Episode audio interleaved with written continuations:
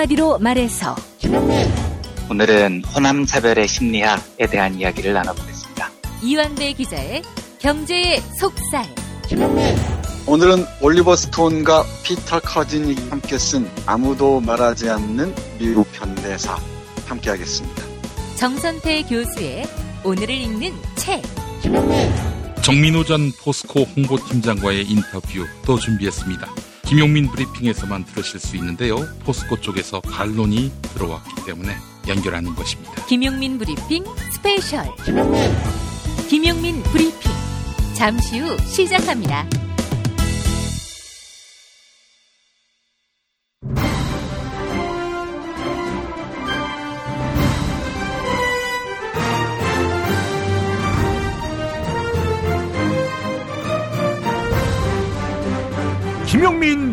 브리핑.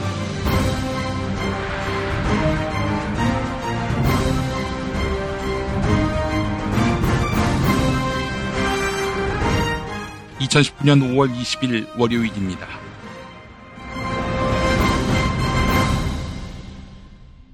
황교안 씨는 호남에 가서 고난받는 모습을 연출하면 영남에서 점수 딴다는 생각을 하고 있습니까?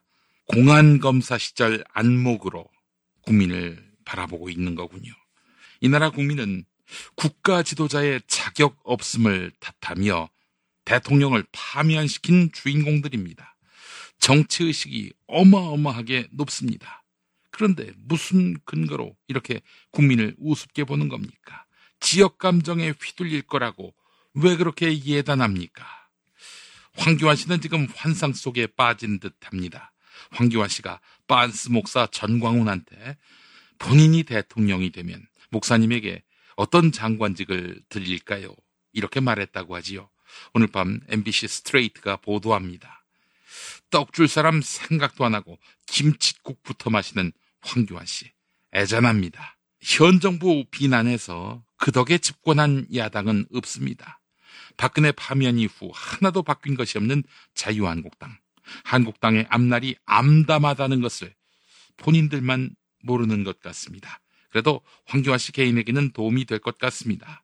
은퇴할 나이에 그동안 내가 국민을 너무 우습게 보았다며 참회하는 경험. 꼭 나쁘기만 하겠습니까? 말말말 뉴스. 자유한국당 나경원 원내대표 5.18 39주기 기념식을 반쪽짜리 기념식이라며 문재인 대통령의 5.18 기념사를 비난했습니다. 독재자의 후예가 아니라면 5.18을 다르게 볼 수 없다. 자유한국당을 겨냥한 비판이다. 나경원 원내대표는 이렇게 단정했습니다.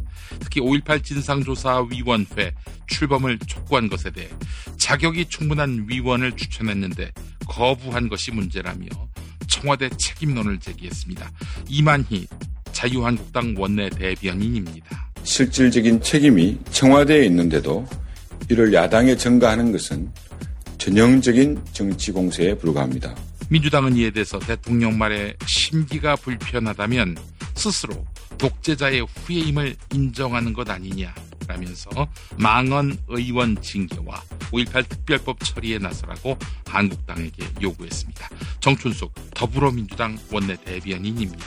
5.18 망언을 늘어놓는 자당 의원들을 그대로 두고 광주의 아픔이니 긍지를 말하는 것에 국민들은 진심을 느낄 수 없습니다. 민주평화당은 5.18 망언에 동조하는 사람을 진상조사위원으로 추천해놓고 무슨 소리냐며 자유한국당은 남 탓을 중단하라 이렇게 지적했습니다. 홍성문 민주평화당 대변인입니다. 이들이 정말 자격이 충분하다고 믿는다면 자유한국당은 5.18 망언이 당의 정체성임을 자인하는 것입니다. 고 노무현 전 대통령 서거 10주기를 맞아 서울 광화문에서 토크 콘서트가 열렸습니다.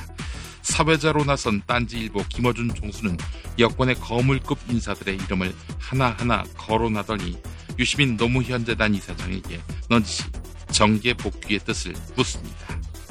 본인이 났습니까? 조국이 났습니까?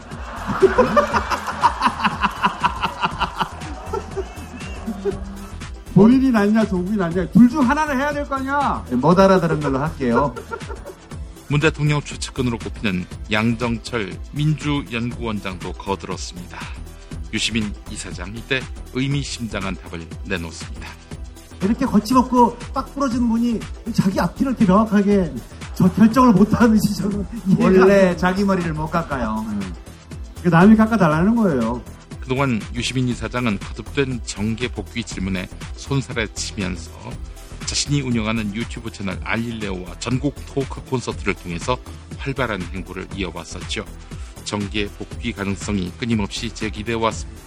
내년 총선이 1년 앞으로 다가오면서 이른바 거물급들의 존재감도 선명해지고 있습니다.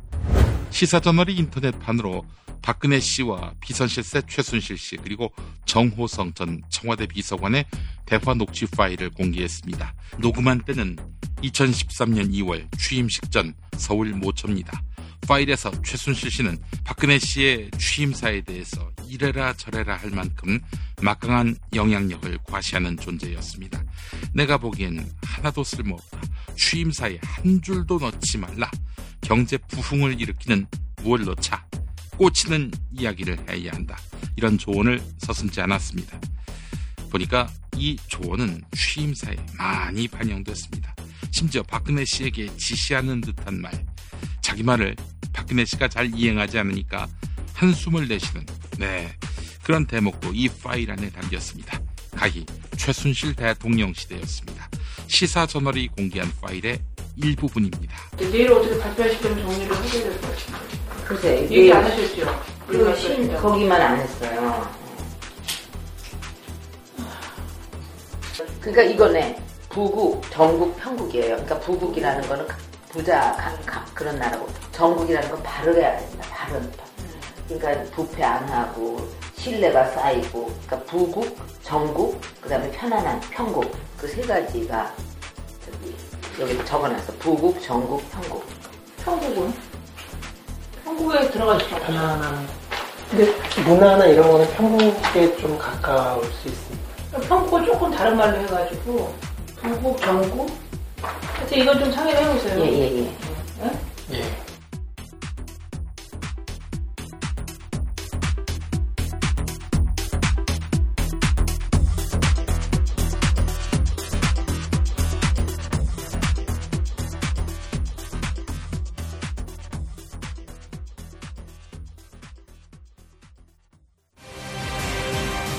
당신이 살고 싶은 도시. 당신이 꿈꾸는 도시는 어떤 모습입니까? 즐거움과 여유가 넘치는 곳. 아름다운 자연과 인문학의 향기가 삶을 풍요롭게 해주는 곳. 그리고 내일을 향한 희망을 꿈꾸고 이룰 수 있는 곳. 도시는 그런 곳이어야 합니다. 사람 중심의 살기 좋은 도시 수원이 대한민국 도시의 기준이 되겠습니다.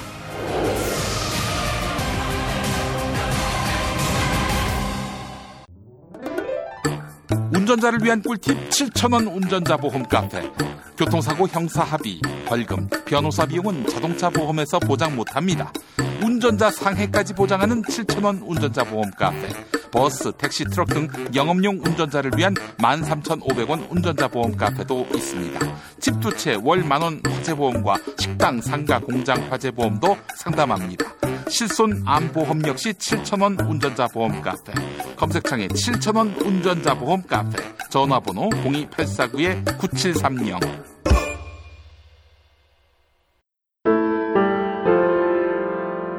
사단법인 평화나무 김용민 이사장입니다. 기독교의 가짜 뉴스는 심각한 사회적 문제입니다. 비단 카카오톡에서만 활개치지 않습니다. 대형 교회 목사의 설교를 통해서 유수한 기독교 언론을 통해서 성도를 미혹하고 있습니다. 2020년에 총선이 있지요. 개신교의 부당한 정치 개입, 평화나무가 맡겠습니다. 사단법인 평화나무 후원회원으로 함께해 주세요. 로고시안.com logo시an.com 로고시안.com으로 후원 회원에 가입해 주시기 바랍니다. 평화나무 진실을 지키는 힘이 되겠습니다.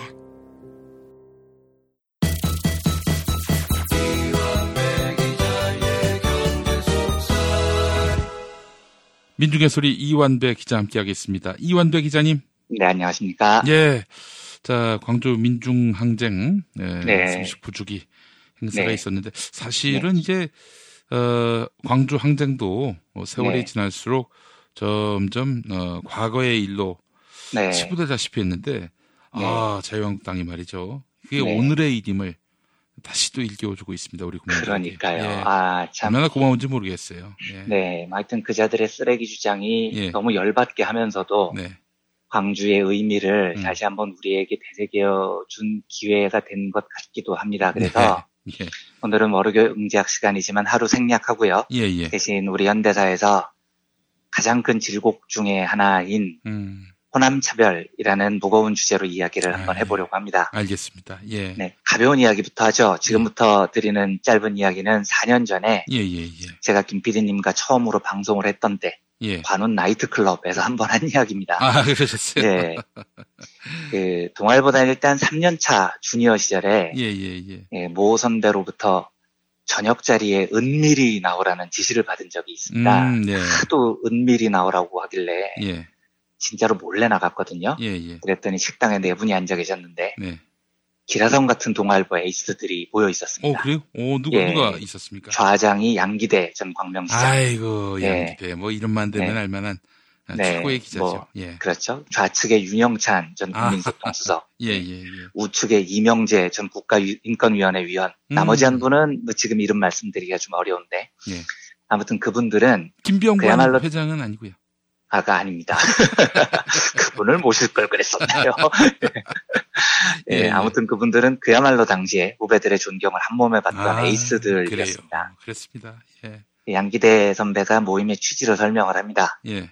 이 모임은 앞으로 동아일보를 바로 세우고 음, 사주의 전행으로부터 언론 독립을 쟁취하자 하는 언더서클, 지하 조직 같은 역할을 할 거다. 야. 예, 비밀 결사이니만큼 보안을 생명으로 여기자 이러더라고요. 예, 예, 예. 저는 뭐 1초도 생각 안 하고 무조건 하겠다고 했습니다. 왜냐면 음, 취지를 떠나서 네. 그 네 분이 너무 멋진 선배들이었거든요. 아, 그래. 예, 그러니까 이런 선배들이 저한테 3년차 주니어인 저한테 뭘 하자는데 음, 아이고 thank you very much죠. 뭐 이건 가문의 영광인 겁니다. 네. 무조건 제가 하겠다고 했습니다. 예. 근데 그 조직이 좀 허무하게 이틀 만에 깨집니다. 이틀이요? 어이구. 예, 이틀 뒤에 그 중에 한 선배가 전화를 저한테 해서 음, 조직이 적발됐다는 거예요. 음. 예, 저쪽에서 알아챘으니까 네. 일단 해산이다 이러더라고요. 예. 그 제가 전화를 끊으면서 아니 뭔 지하 조직이 이틀 만에 적발이 되냐 이게 무슨 지하 조직이야 씨. 되게 황당했던 기억이 납니다. 예. 한 2년 정도 지난 뒤에 양기대 선배하고 술을 마실 기회가 있어서 물어봤습니다. 예. 이 선배 궁금한 게 하나 있는데 예. 2년 전 그 지하 조직 있잖아요. 저를 불러주셔서 영광이었는데 아, 저는 도대체 왜 부르신 겁니까? 예. 나머지 네 분은 누가 봐도 에이스들이고 음, 정의로운 기자라고 널리 알려진 분들이지만 저는 고작 3년 차에 인사고과도 맨날 꼴찌 근처에서 노는 삐리리한 기자였거든요, 제가. 저를 왜 뽑으신 건가요? 이게 제 질문이었습니다. 예. 근데 양기대 선배의 대답이 진짜 충격적이었습니다. 음, 진실을 이야기해 줄까? 이러시더니 음, 원래 우리 넷이서 하려고 했는데 음. 모였더니 공교롭게도 네 사람 고향이 다 호남이더라. 네. 그래서 지역 안배 차원에서 영남 출신인 너를 집어넣었다 이러는 겁니다. 지역 완배 차원에서. 네, 지역 완배. 지역 완배 차원에서. 네. 그 당시 김병관 동아일보 회장이 매일 하던 이야기가 음, 호남 출신들이 회사에서 작당을 해서 반란을 도모한다 이런 거였습니다. 음, 음. 저는 직접 김병관 회장으로부터 너 고향이 어디야? 이 싸가지 없는 거 보니까 이 새끼도 전라도지 이런 이야기를 면전에서 들은 적이 어, 있어요. 그래요? 예. 아니, 근데 제가 알고 네. 있기로는, 어, 김성수도 호남 기반인 걸로 알고 있고요. 제 말이 진짜. 그 말입니다. 제 말이. 예. 아버지, 할아버지가 다 호남에서 땅 부자로 재산 축적했는데 예. 그 손주는 예. 호남 출신들이 회사를 뒤집을 이런 이야기를 하고 다녔다니까요. 참. 네, 황당하잖아요. 어처구니가 없네, 진짜. 네. 아무튼 그 선배들이 언더서클을 만드는데 네. 이 멤버가 전부 호남 출신 4명이면 음. 나중에 조직을 공개할 때가 됐을 때 아. 노무 회장으로부터 공격을 당할 포인트가 분명하기 때문에 아. 저를 끼워 넣었다는 거예요. 그러니까 예. 제가 정의롭거나 싹수가 있어서가 아니고 지역 완배 차원이었다는 지역 완배 거죠. 그게 제가 나중에 선배, 저는 본 적이 서울시 용산구고요. 네. 평생 자란 곳이 서울 강남구 역삼동이에요. 저는 서울 사람입니다라고 아무리 이야기를 해도 네. 그 선배들은 야, 넌 어쨌든 어렸을 때 영남에서 살았으므로 영남 사람인 척을 해야 우리 명분이 산다라고 제 고향을 왜곡했던 예, 웃지 못할 기억이 있습니다. 근데 이게 사실 참 웃긴 이야기인데요. 예. 잘 생각해 보면 매우 슬픈 이야기이기도 합니다. 그렇죠. 말씀해 주셨듯이 동아일보 김씨 집안은 고향이 호남인데 예. 그 자손들은 그런 헛소리를 하고 다니니 이게 얼마나 웃긴 일이냐고요. 다른 이야기 하나 해보죠. 이것도 예. 참 슬픈 이야기인데 저는 어렸을 때 호남 사람과 절대 동업하지 마라. 뒤통수 맞는다. 이런 이야기를 아, 진짜로? 듣고 살았습니다. 어. 근데 이거 저만 들은 이야기가 아닐 겁니다. 그리고 이게 과거의 이야기만도 아닙니다. 물론 이 구조는 음. 박정희가 만들어 놓은 겁니다. 민중들의 지지를 받는 젊은 정치인 김대중을 고립시키고 음. 정치적 이익을 지키기 위해서 만든 악랄한 시스템이죠. 그렇죠. 근데 제가 오늘 이야기 드리고 싶은 건 이 말도 안 되는 구조화 악마화가 왜 오랫동안 우리 민중들 사이에서조차 이렇게 집요하고 오랫동안 확산됐느냐는 겁니다. 더 참혹한 이야기가 작년에 있었죠. 작년에 부천에 있는 한 편의점에서 음. 직원 모집 공고를 냈는데 공고 내용이 이겁니다. 주민등록 번호 중 여덟 번째, 아홉 번째 숫자가 48에서 66 사이에 해당하는 분은 죄송합니다만 채용이 어렵습니다. 이 점 확인하시어 지원 바랍니다. 가족 구성원도 해당될 경우 채용 어렵습니다. 이렇게 공고를 냈습니다. 이거는 명백한 법 위반입니다. 그렇죠. 그러니까 저는 이때 사실 처음 알았는데 주민번호 여덟 번째, 아홉 번째 숫자가 지역 코드라고 하더라고요. 그래서 그 지역 코드 숫자가 전남 전북이었다는 겁니다. 그리고 그 전남 전북이면 채용을 안 한다. 심지어 당사자뿐 아니라 가족 중에도 전남 전북 출신이 있으면 안 된다. 이런 뜻이었다는 겁니다. 그런데 놀라운 사실은요. 이 편의점이 KBS 보도가 확산되고 나중에 문을 닫아요. 음. 그리고 사건을 처음 보도한 KBS가 다시 찾아갔더니 편의점주 말이 우리 부모님 두 분 다 전라도 분이다 이랬다는 거예요. 음. 자, 그럼 너무 황당하잖아요. 동아일보 김씨일가도 그렇고 이 편의점주도 그렇고 그러면 자기 부모님, 자기 조부모님 고향이 호남인데 니들 부모님이 나쁜 놈입니까? 니들 조부모님이 나쁜 놈들이에요. 이 진짜 웃기는 자기 부정을 하고 있는 겁니다. 그럼 왜 이런 일이 벌어질까요? 이 현상에 대해서 힌트를 찾을 수 있는 연구를 하나 살펴보겠습니다. 예. 엘리자베스 롭터스라는 미국의 심리학자입니다. 캘리포니아 대학 교수인데 이 사람은 사람의 기억에 관한 한 세계 최고의 전문가입니다. 어. 근데 롭터스 교수는 기억이 위키피디아와 같다라고 주장을 합니다. 그러니까 기억은 컴퓨터 하드디스크처럼 원본을 정확히 저장하는 장치가 아니에요. 음. 끊임없이 재구성된다는 겁니다. 사람이 어떤 장면을 보면 그 기억은 100% 온전하게 저장되지 않습니다. 위키백과처럼 누군가가 자꾸 수정을 해요. 심지어 남이 아니라 자기가 바꾸기도 합니다. 이렇게 기억이 재구성되다 보면 원래 일어났던 사실과 내가 갖고 있는 기억은 전혀 딴판이 된다는 겁니다. 예를 하나 들어보겠습니다. 롭터스 교수가 실험 참가자들한테 교통사고가 난 화면을 보여주고 자, 저 교통사고가 났는데 지금 사고를 낸 차가 어느 정도 속도로 달려오고 있는 것 같습니까? 이렇게 물어요. 음. 그런데 사실 이 질문이 정확하게 다섯 가지로 나뉩니다. 죄송하지만 이걸 영어로 해야만 뉘앙스가 살기 때문에 영어를 조금 섞어서 말씀드리겠습니다. 용서해 주십시오. 다섯 종류 질문이 있는데 그중 대표적인 세 개만 소개해 드리겠습니다. 첫 번째 그룹에 던진 질문. 자동차가 접촉했을 때 영어로는 when they contacted each other입니다. 이때 차가 얼마나 빨리 달리고 있었죠?가 질문입니다. 근데 여기서 contact라는 단어는 찻길이 접촉했다는 뜻입니다. 그러니까 접촉했을 때 속도가 얼마였냐 이렇게 물은 거죠. 두 번째 그룹에 던진 질문은 자동차가 부딪혔을 때 영어로는 when they hit each other입니다. 이때 얼마나 빨리 달리고 있었죠?가 질문인데 hit each other는 접촉보다는 좀 세게 부딪혔다는 뉘앙스가 있습니다. 음. 세 번째 그룹에 던진 질문. 자동차가 충돌했을 때 영어로는 when they smashed into each other 얼마나 빨리 달리고 있었죠? 이렇게 묻습니다. 그러니까 스매시드는 우리말로 번역하면 충돌이긴 한데 느낌이 충돌에서 박살났을 때 이런 느낌을 줍니다. 충돌에 상당히 강한 표현이죠. 똑같은 교통사고 시뮬레이션 장면을 보여준 겁니다. 그리고 질문에서도 딱 한 단어씩 바꿨을 뿐입니다. 그런데 질문에 이 한 단어만 바꾸면 응답자의 기억이 심각하게 왜곡이 됩니다. 어. 접촉했을 때, 즉 contact 했을 때 속도가 얼마였냐라고 물어보면 사람들의 기억은 대략 그 차의 속도가 32마일 정도였다고 기억합니다. 부딪혔을 때, 히트 했을 때라고 물어보면 대답은 그 차의 속도가 34마일이었다고 올라갑니다. 그리고 smashed, 충돌해서 박살났을 때라고 물어보면 사람들의 기억은 그 차가 무려 41마일로 달리고 있었다고 기억을 합니다. 음. 거의 10마일 차이가 나요. 퍼센티지로 30% 이상 차이가 납니다. 질문에 단어 하나를 바꿨을 뿐인데도요. 심지어 질문에 smashed, 충돌해서 박살났을 때 이렇게 물어보면 응답자 중 상당수가 아, 내가 기억을 되살려 보니까 그때 사고 현장에 깨진 유리창이 어마어마하게 많았어요. 이렇게 기억을 합니다. 음. 그런데 그 사람들에게 보여준 시뮬레이션 화면에는 깨진 유리창이 하나도 없었다고요.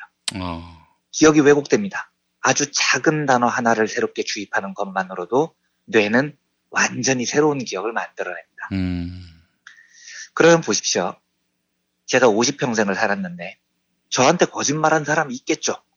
저를 등쳐먹으려고 했던 사람도 있었겠죠. 예, 예. 그 사람 중에는 서울 사람도 있고 지방 사람도 있었을 겁니다. 음. 하지만 수많은 민중들은 박정희가 만들어냈던 악랄한 프레임, 음. 호남 사람들이 거짓말을 많이 한다.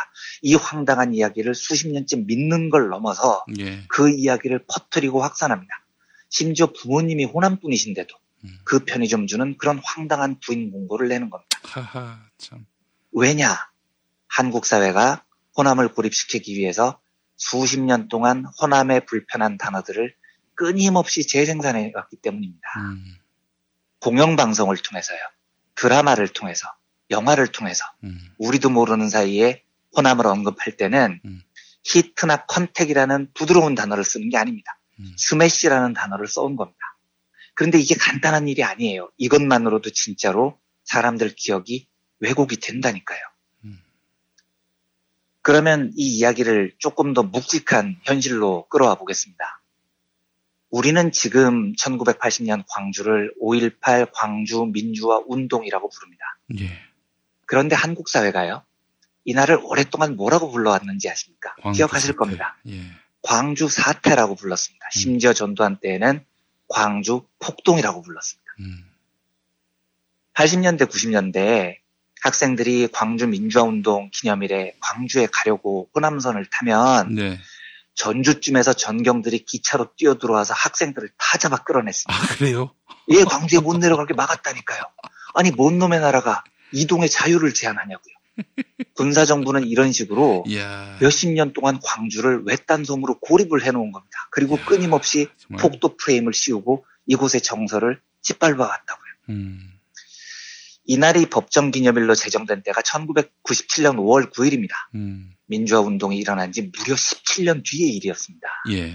그러면 그동안 그 17년 동안 이 참혹한 일을 사태 혹은 폭동이라고 불렀던 그 처참한 이데올로기 공세들이 음. 그리고 5.18 당일에 광주로 향했던 민중들의 발걸음마저 경찰들이 막았던 음. 그 비열한 군부 독재가 우리 기억을 얼마나 왜곡했을 것 같습니까? 음. 제가 장담하는데 이 기억 왜곡은 한국 현대사에서 가장 악랄했었을 겁니다. 예. 또왜 지금 자유당 무리들이 광주에 대해서 지금도 저 망언을 할 것 같습니까?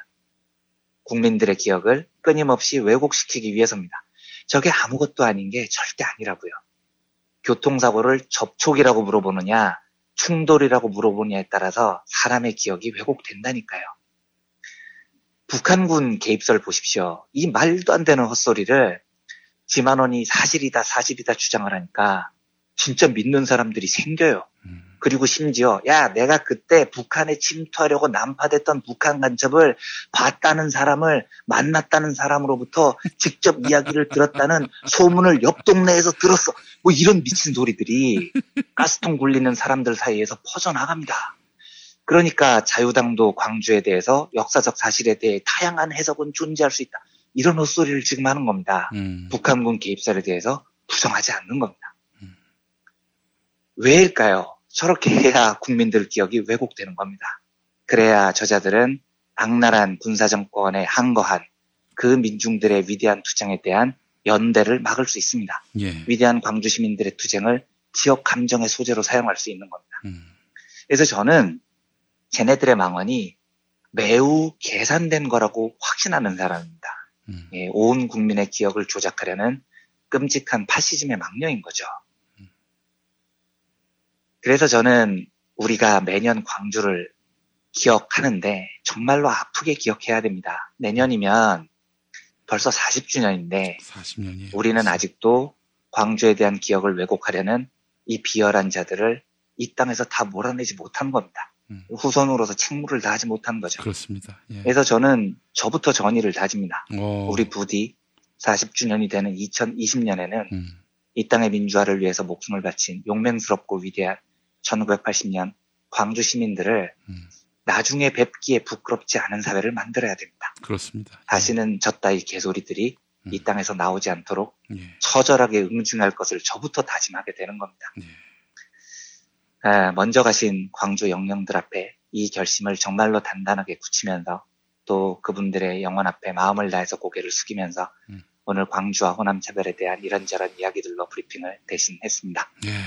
아유, 정말 참 오늘 엊그제 그 황교안 씨가 어? 네. 광주에 와가지고 막 네. 도망치듯이 가면서 네. 혹시 쾌재를 부른 것은 아닌가?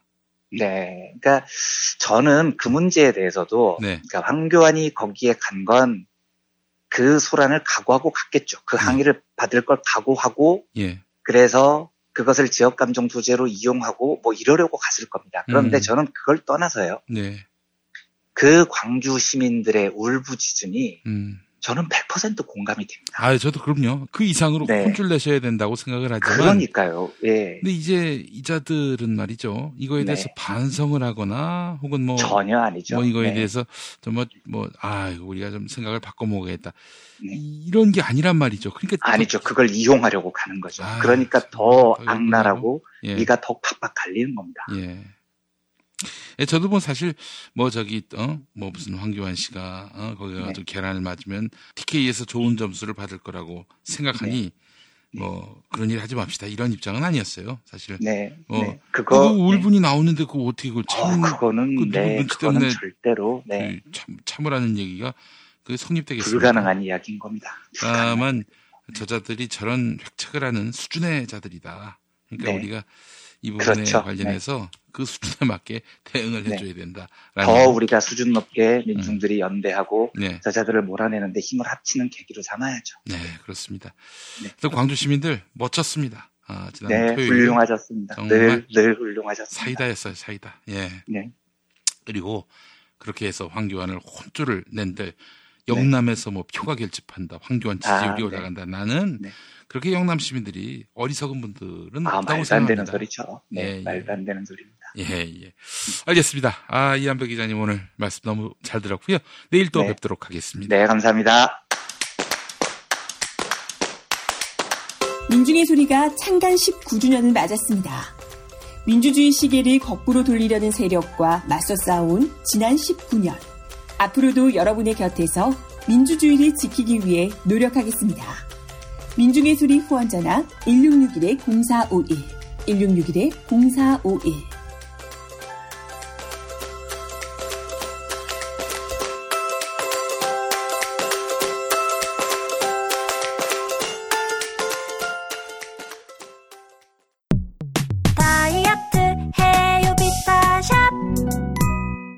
효과좋은 다이어트 비타샵입니다. 지금 비타샵에서는 리뉴얼된 그린 스무디 다이어트를 한 끼 단돈 2,600원에 만날 수 있는 행사를 하고 있습니다. 식비도 적게 들고 다이어트도 할 수 있다고 많이 칭찬받고 있습니다. 지금 비타샵을 검색해 주세요. 다이어트 해요 비타샵. 탈모는 맞고 빠진 머리 나게 하는 3개월분 18,000원짜리 뿌리 깊은 샴푸 두피 영양제. 돈 많이 들고 효과 없다 포기하신 분들. 호르몬 부작용, 평생 사용 부담으로 약물 치료 거부하신 분들. 반짝이는 두피가 아니라면 100% 효과를 보장합니다. 탈모인가 예비 탈모 여러분, 저희 제품 꼭 쓰세요. 그 고통을 알기에 최대한 싸게 팝니다. 이제 탈모약 써도 괜찮다고요? 같이 쓰면 부작용 없이 두 배 효과입니다. 이미 모발이식 했다고요? 그럼 더 싸게 오래 유지해야죠. 아직 젊고 두피도 반짝거리지 않는다면 100% 뿌리 깊은 샴푸 두피 영양제 1566-7871 오늘을 읽는 책 문학평론가인 국민대학교 국문학과 정선태 교수와 함께합니다. 국민대학교 한국어문학부 국어국문 전공 정선태 교수님 함께하겠습니다. 교수님. 네, 안녕하세요. 네, 교수님 또 주말이 끝났고 어, 새 주간이 시작됐습니다. 네, 새로운 주간. 예. 또 힘을 내야죠. 그 말입니다. 예. 네. 지난 주말에 또 우리 황규환 전도사께서 광주에 또 가시고, 아이, 참 바쁜 한 주간을 또 바쁜 보내셨어요. 사람이에요. 예, 예. 참 교활해요, 정말. 교활하다. 아. 예. 근데 그 목적을 달성하지 못해서 어떡하나? 음, 글쎄 말이에요. 계란도 맞고 예. 그래야 되는데. 예. 아니, 그것도 기본적으로 그런 식으로 광주에서 혼쭐을 났는데, 그걸 갖고, 어, 대구의 아들이다. 이런 정신 나간 영남분이 어디 계세요? 요즘 영남분들 얼마나, 저, 어, 정말 정치 의식이 또 훌륭하신데요. 예. 그러게 말입니다. 예. 예. 국민을 아메바로 알고 있는 거예요. 한마디로 참 아, 좋은 이가 없습니다, 진짜. 근데 그런 사람들의 의식이 열리기까지는 음. 꽤 시간이 걸릴걸요? 네. 자신이 어떤 지점에 머물러 있는지 음. 자각 증세를 못 느끼는 것 같아요. 예. 하루 빨리 각성하고 나와야 될 것 같은데. 각성 못해. 예. 제가 봤을 때는. 맞아요, 맞아요. 생각이 황어무게가 굳어진 있는 한은. 사람들입니다. 예. 음. 네, 네, 맞습니다. 참 어렵습니다. 네. 어, 그런 사람들에게 좋은 책 소개해봐야 아무 소용이 없을 텐데. 수의 귀의 경일지라고 해야 될까요? 네. 근데 우리, 우리라도 열심히 읽고 열심히 공부해야죠. 알겠습니다. 네. 자, 교수님 오늘 어떤 책 소개해 주시겠습니까? 네, 오늘은 좀 특별한 책입니다. 제가 그동안 미국의 역사에 대해서 몇 권의 책을 소개해 드린 적이 있어요. 네. 예를 들면 하워드 진이 쓴 오만한 제국이나 음. 그리고 노엄 촘스키 선생이 쓴 여러 가지 미국에 대한 비판적인 책 소개해 드린 적이 있는데 네네. 오늘은 올리버 스톤과 피터 커즈닉 이 두 사람이 함께 쓴 음. 아무도 말하지 않는 미국 현대사입니다. 네. 우리 김 PD 올리버 스톤 아시죠? 네. 영화 감독입니다. 플래툰과 7월 4일생 네. 그리고 JFK를 만든 유명한 아, 저 거장이죠. 영화 감독입니다. 네, 거장입니다. 아카데미 감독상 그리고 네. 어 아카데미 각색상 받기도 했고 예. 네, 온- 온갖 상들 다 받았습니다. 그리고 저기 네. 부인으로 한국인이 또 네, 맞습니다. 그전 네, 부인 맞습니다. 아닙니까? 네. 그 올리버 스톤은 영화 감독으로 유명하지만 네. 이 역사에 대한 아주 깊은 이해, 음. 지식으로도 아주 유명합니다. 네네. 아, 여러 군데에서 아주 의미 있는 그 발언을 하기도 하는데 네. 예를 들면 일본은 미국의 속국이다라고 어. 얘기한 어, 그 발언도 올리버 스톤이 한 것이었죠. 아. 그리고 이 피터 커즈닉이라는 사람은 아메리칸 대학 역사 교수입니다. 이 음.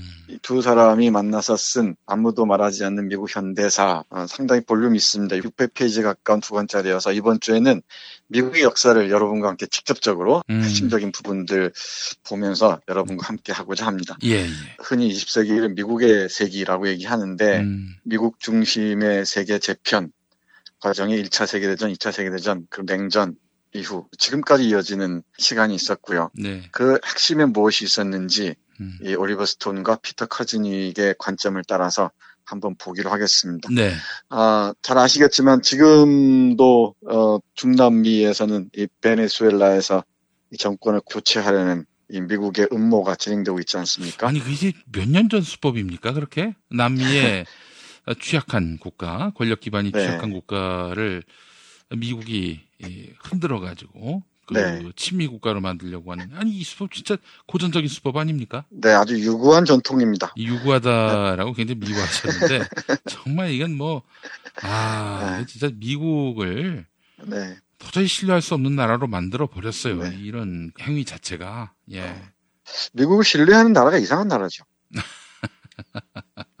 아니, 농담 아닙니다. 이, 이, 이 역사책뿐만이 아니고 다른 책들, 생각이 있는 책을 보면은 네. 미국을 신뢰하는 게 이상한 나라입니다. 음. 어, 그건 분명합니다. 모든 전능한 화폐신의 지배가 가장 잘 이루어지는 곳이 바로 미국이죠. 음, 네. 이 남미에서도 어, 석유 매장량이 가장 많은 곳, 세계에서 석유 매장량이 가장 많은 곳이 베네수엘라 아닙니까? 그렇습니다. 예. 이 베네수엘라의 그 이권을 장악하기 위해서 미국이 허수아비를 내세워서 지금 이 못된 짓을 저지르고 있습니다.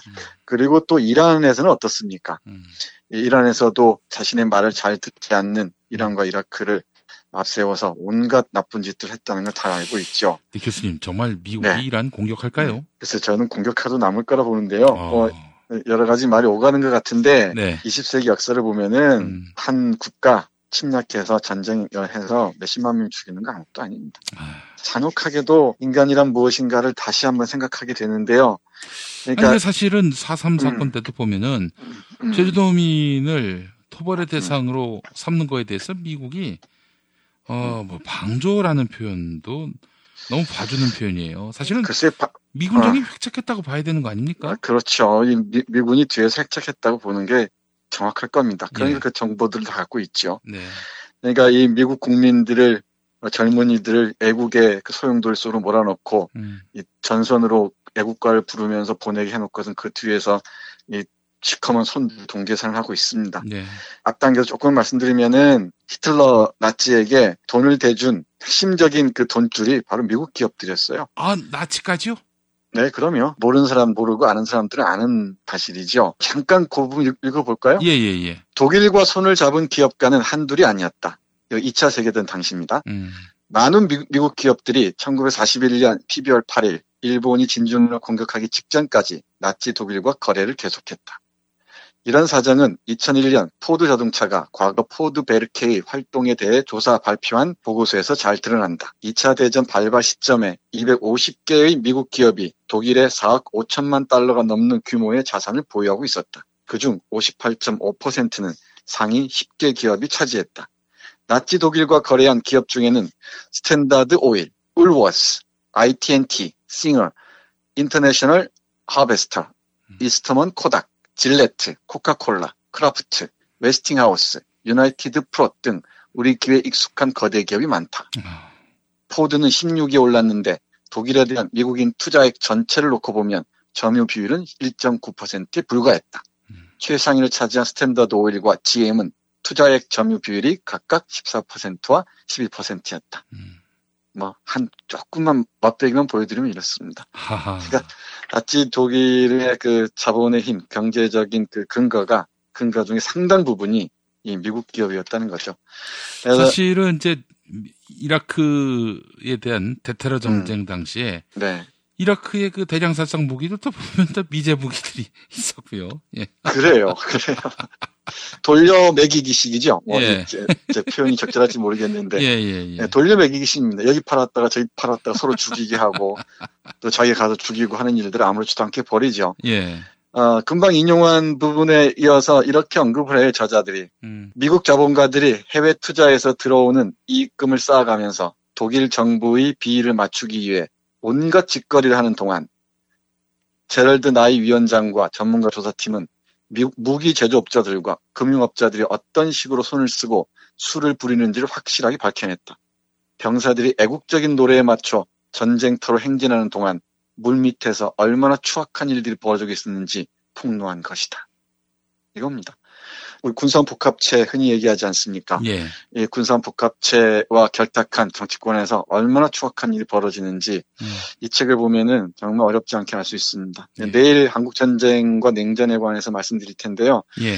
이 19세기 문을 열면서부터 이랬습니다. 이 책을 펼치면은 이 서문에 제목이 이렇습니다.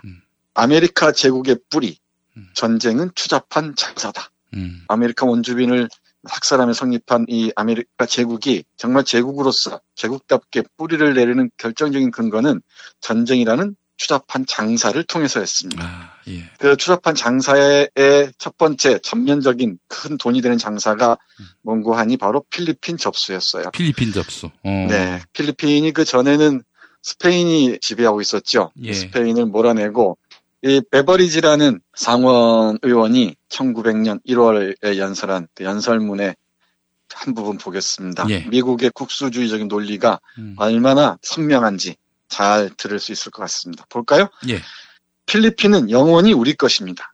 이 섬나라는 전 세계 바다에서 마지막 남은 섬입니다.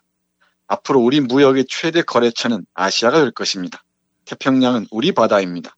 유럽은 물건을 많이 만들수록 식민지에서 소비처를 확보합니다. 우리는 우리의 잉여 생산물을 소비해 줄 곳을 어디서 찾아야 할까요? 지리학적으로 보면 답은 간단합니다. 당연히 중국이 소비처가 돼야지요. 필리핀은 우리에게 아시아 전체로 나아가는 관문이자 기지가 됩니다. 앞으로 일- 일어날 전쟁은 대부분 무역 관련 분쟁이 될 겁니다. 태평양을 지배하는 힘은 따라서 세계를 지배하는 힘입니다. 그리고 필리핀을 차지함으로써 그런 힘은 영원히 미국 것이 될 것입니다. 하느님은 우리 미국인을 특별한 민족으로 선택해서 세상을 개선하는 주도적인 역할을 하도록 맡기셨습니다. 그리고 그런 사명을 수행하는 과정에서 우리에게 그 모든 이득과 그 모든 영광과 그 모든 행복을 누리도록 준비하셨습니다. 우리는 세상의 발전을 떠맡은 국민이며 정의로운 평화를 수호하는 국민입니다. 주님의 판단이 우리에게 떨어졌습니다. 내가 작은 일에 충성을 다하였으니 이제 내가 큰 일을 너에게 맡기겠다. 아, 이게 베버리지라는 이 상원 의원의 연설입니다. 예. 들어보세요. 하느님은 우리 미국인을 특별한 민족으로 선택했답니다.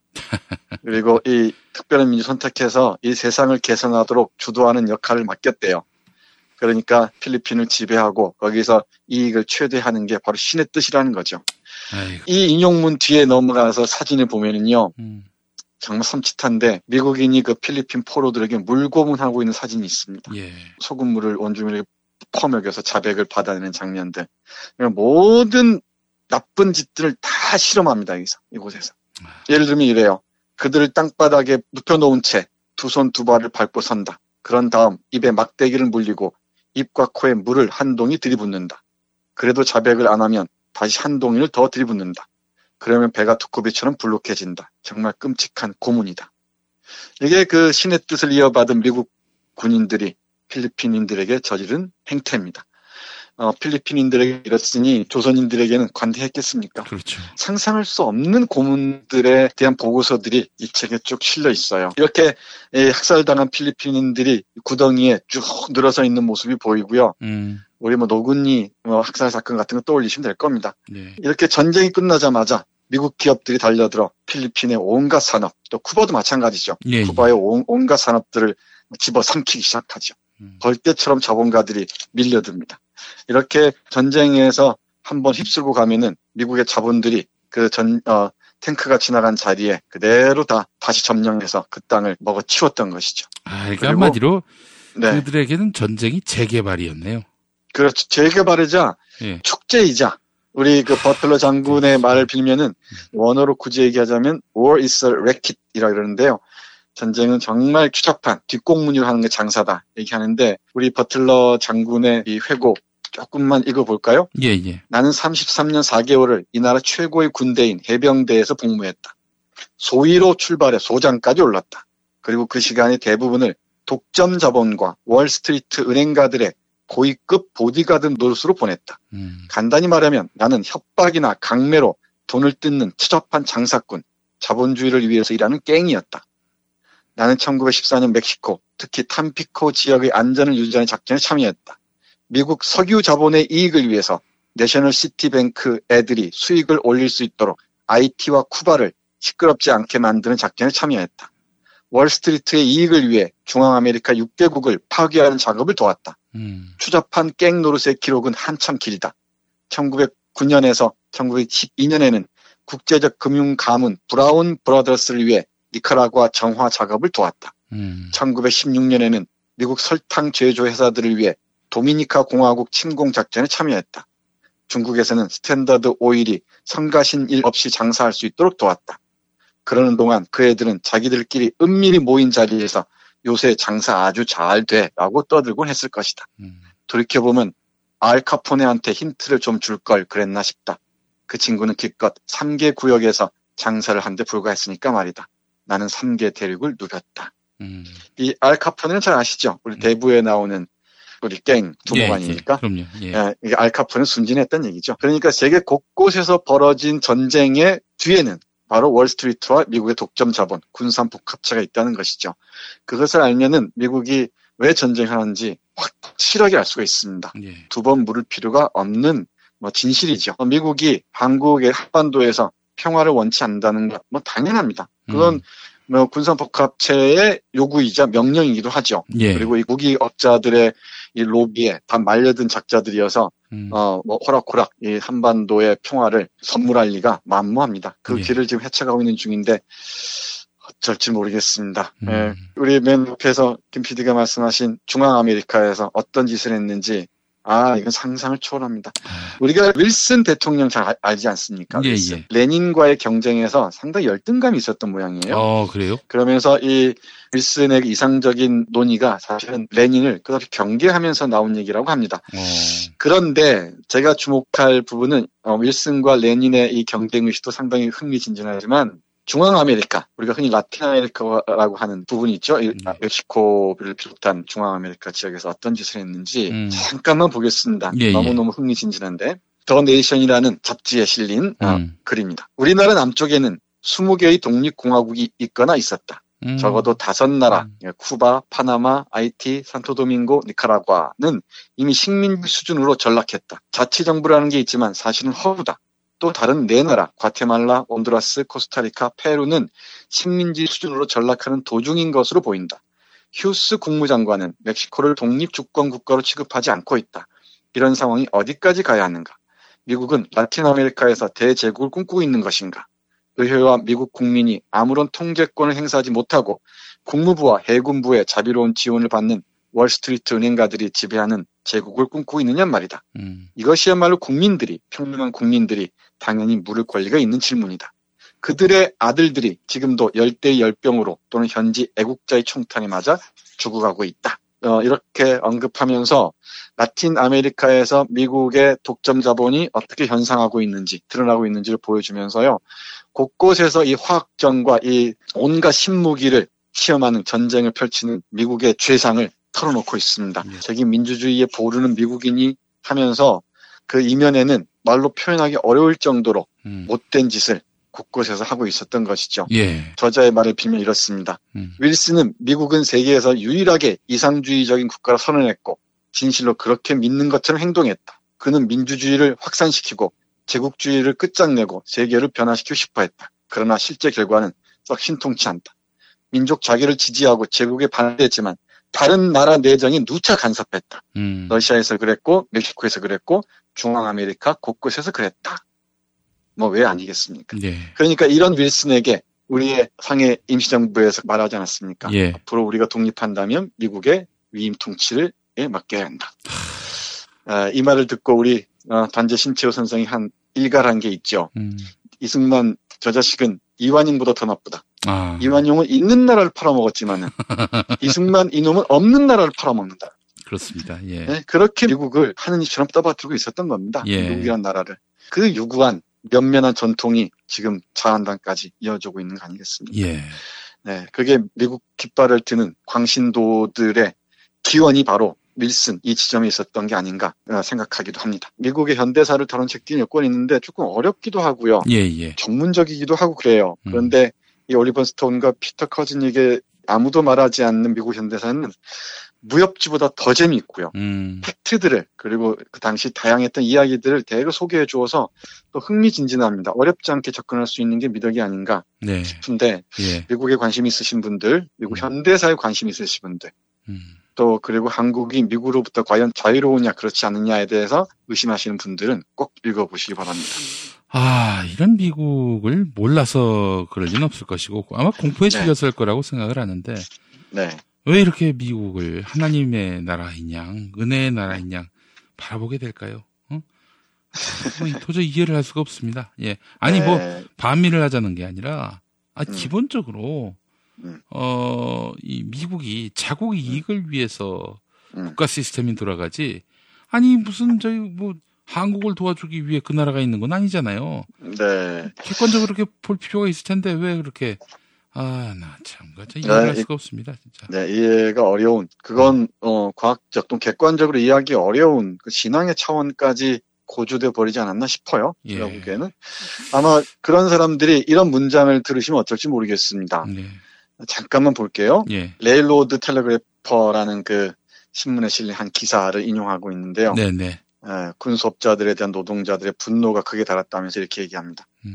미국인들이 전쟁을 조장하고 수백만 명을 죽이고 고문하는 시스템에 대해 크게 각성하는 기미를 보이고 있다. 전쟁은 극소수 부자들을 더 배불리고 보통 사람들은 엄청난 빚에 시달리게 만든다. 수백만 노동자들이 징집돼 진창인 참호 속에서 우글거리는 이에 시달리며 피를 흘리고 있는 동안 사장들은 달러를 긁어모으고 그 아들들은 승진을 거듭한다. 그리고 전쟁이 끝난 지금에도 여전히 노동자들은 부담을 몽땅 짊어지고 있다. 네, 이렇게 진보파 신문에서 이렇게 얘기합니다. 그러니까 노동자 미국의 노동자들이 이렇게 싸우지 않으면은 어, 죽음의 살인자들 여기서는 살인 주식회사란 말을 쓰는데요. 살인자들 에, 살인 주식회사들은 이 성업을 성업을 이어갈 것이라고 얘기하는 거죠.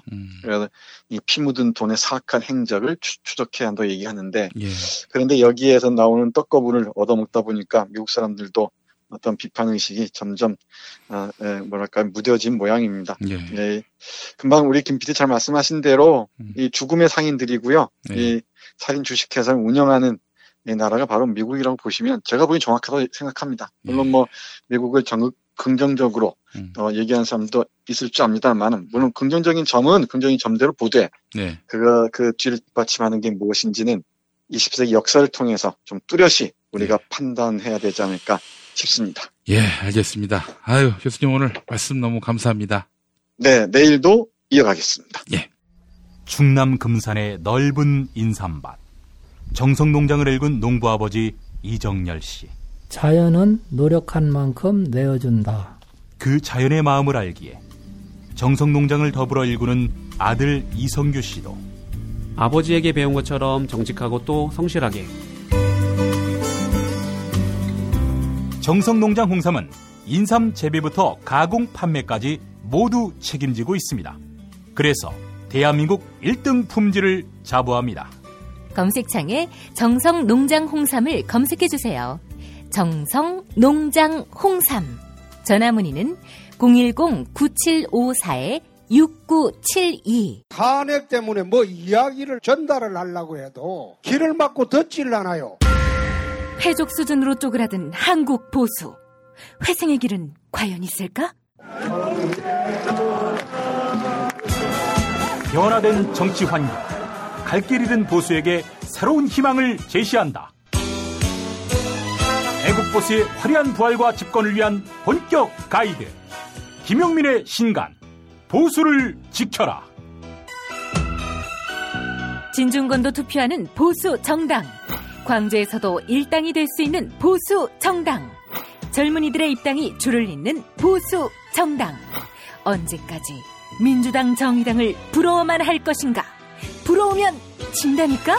자유한국당 당원 김용민이 쓴 보수를 지켜라.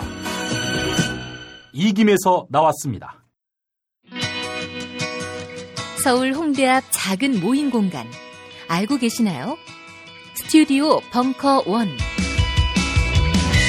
백석 규모의 콘서트 홀, 갤러리, 방송 스튜디오, 그리고 카페까지. 스튜디오 벙커원에서 아름다운 꿈이 익어갑니다. 북 콘서트, 파티, 세미나, 작은 음악회, 전시회, 유튜브 팟캐스트 녹화, 녹음까지. 여러분을 위한 공간, 스튜디오 벙커원. 문의는 네이버 블로그 영문 스튜디오 벙커원. 김용민닷컴 퀴즈. 김용민닷컴 퀴즈 정답은 김용민닷컴 자유 게시판에 올려주셔야 합니다. 먼저 선물 소개입니다. 김용민 브리핑의 퀴즈 경품 협찬으로 새로운 업체가 참여했습니다. 제주 붉은 누룩으로 만든 프리미엄 마스크팩 자이라 더 레드입니다. 제주에서는 딸을 시집 보내기 전 제주 붉은 누룩으로 목욕시킨다는 설화가 있는데요. 바로 그 제주 붉은 누룩이 주 성분이고요. 정부 출연연구소와의 공동 연구로 진행해 믿을 수 있는 제품입니다. 맛있는 다이어트 비타샵 그린 스무디 한 박스. 네, 다이어트 성공을 위해서는 맛있는 대용식이 필요합니다. 비타샵 그린 스무디는 맛과 영양, 다이어트 효과를 모두 챙길 수 있는 상품입니다. 그린 스무디 기억해 주세요. 데우기만 하면 끝. 진저원 수제 편의식 3종 세트. 닭갈비, 간장 제육, 고추장 제육. 네. 완주 생강과 김포배를 갈아 넣고 100% 국내산 야채를 사용한 양념. 김포 농협에서 인증한 무항생제 돼지고기와 무항생제 닭고기를 사용해 안심하고 드실 수 있습니다. 진저원 수제 편의식 3종 세트. 기억해 주세요. 당첨자에게 이 선물 중 하나를 보내드립니다. 그리고 비정기적으로 드리는 선물입니다. 3,000평 대지에 건물 두 동을 오직 하루 한 팀에게만 서비스하는 머문 빌리지가 청취자 여러분께 이용권을 드립니다. 바베큐장과 카페, 세미나실, 대형 정원을 모두 갖춘 진짜 독채 펜션 머문 빌리지. 포털에서 머문 빌리지 검색해 주시기 바랍니다. 자, 문제 드리겠습니다. 영화 어벤져스 엔드 게임이 역대 외화 최고 흥행 1위 자리를 차지했습니다. 어벤져스 4. 네.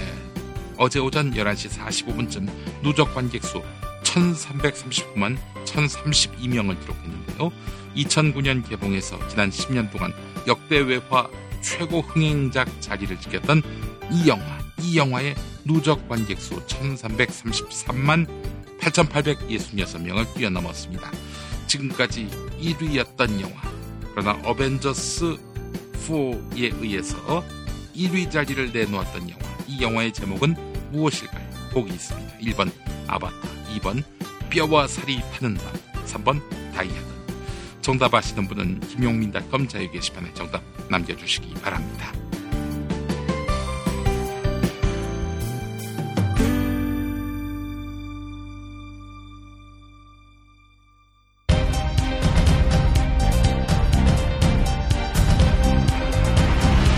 김용민 브리핑 스페셜 강력한 인터뷰 정민우 포스코 바로 세우기 시민연대 대표가 얼마 전 KBS 1라디오 김용민 라이브에 출연해서 발언을 했는데요. 포스코가 반론을 제기했던 모양입니다. 그래서 김용민 브리핑에서는 포스코의 반론과 정민우 대표의 재반론을 함께 담으려고 합니다. 어, 정민우 대표 연결하겠습니다. 정민우 대표님. 네, 안녕하세요. 정민우입니다. 네, 그래요. 자, 본격적인 대화를 나누기 전에 우선 KBS 1라디오 김용민 라이브에서 했던 정민우 대표 인터뷰 들어볼 텐데요. 5월 3일 방송분입니다. 함께 하시죠. 귀에 쏙, 맘에 쏙, 쏙쏙쏙, 쏙 인터뷰 시간입니다. 과거 국정농단, 정경유착, 비자금 은폐 등 각종 의혹으로 국민의 불신을 자초했던 포스코. 네. 올해도 각종 비리 의혹으로 벌써 세 번이나 사정당국의 압수수색을 받았는데요. 잘 돌아가는 것 같죠, 포스코? 망해간다고 이야기하는 분이 있습니다. 이분 모셨어요. 포스코 전 직원입니다. 뭐, 제법 높은 직에 계셨던 분이에요. 홍보팀장 지내셨고요. 정민우 포스코 바로 세우기 시민연대 대표와 함께 하겠습니다. 정민우 대표님, 어서 오십시오.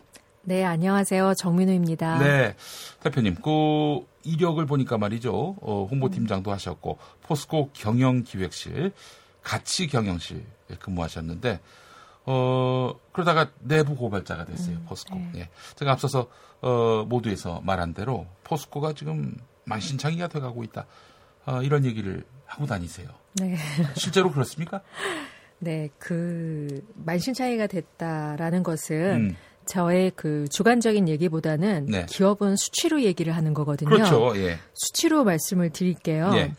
지난 10년이라고 일단 크게 규정을 해드리고요. 네. 특히 어, MB 대통령이 집권했던 네. 5년, 6년 예. 그때 포스코가 어떻게 망가졌는지에 대해서 말씀을 드리면 될 것 같습니다. 네네. MB 대통령이 집권하기 전인 2007년 말에 포스코 매출이 31조. 31조. 예. 네, 예. 포스코 그룹의 매출입니다. 네네. 그 퇴임하고 2014년 말로 저희가 보면 음. 매출이 65조로 늡니다. 어, 그럼 좋은 거 아닙니까? 매출이 33조가 늘었죠. 예. 자, 영업이익을 말씀드리면 예.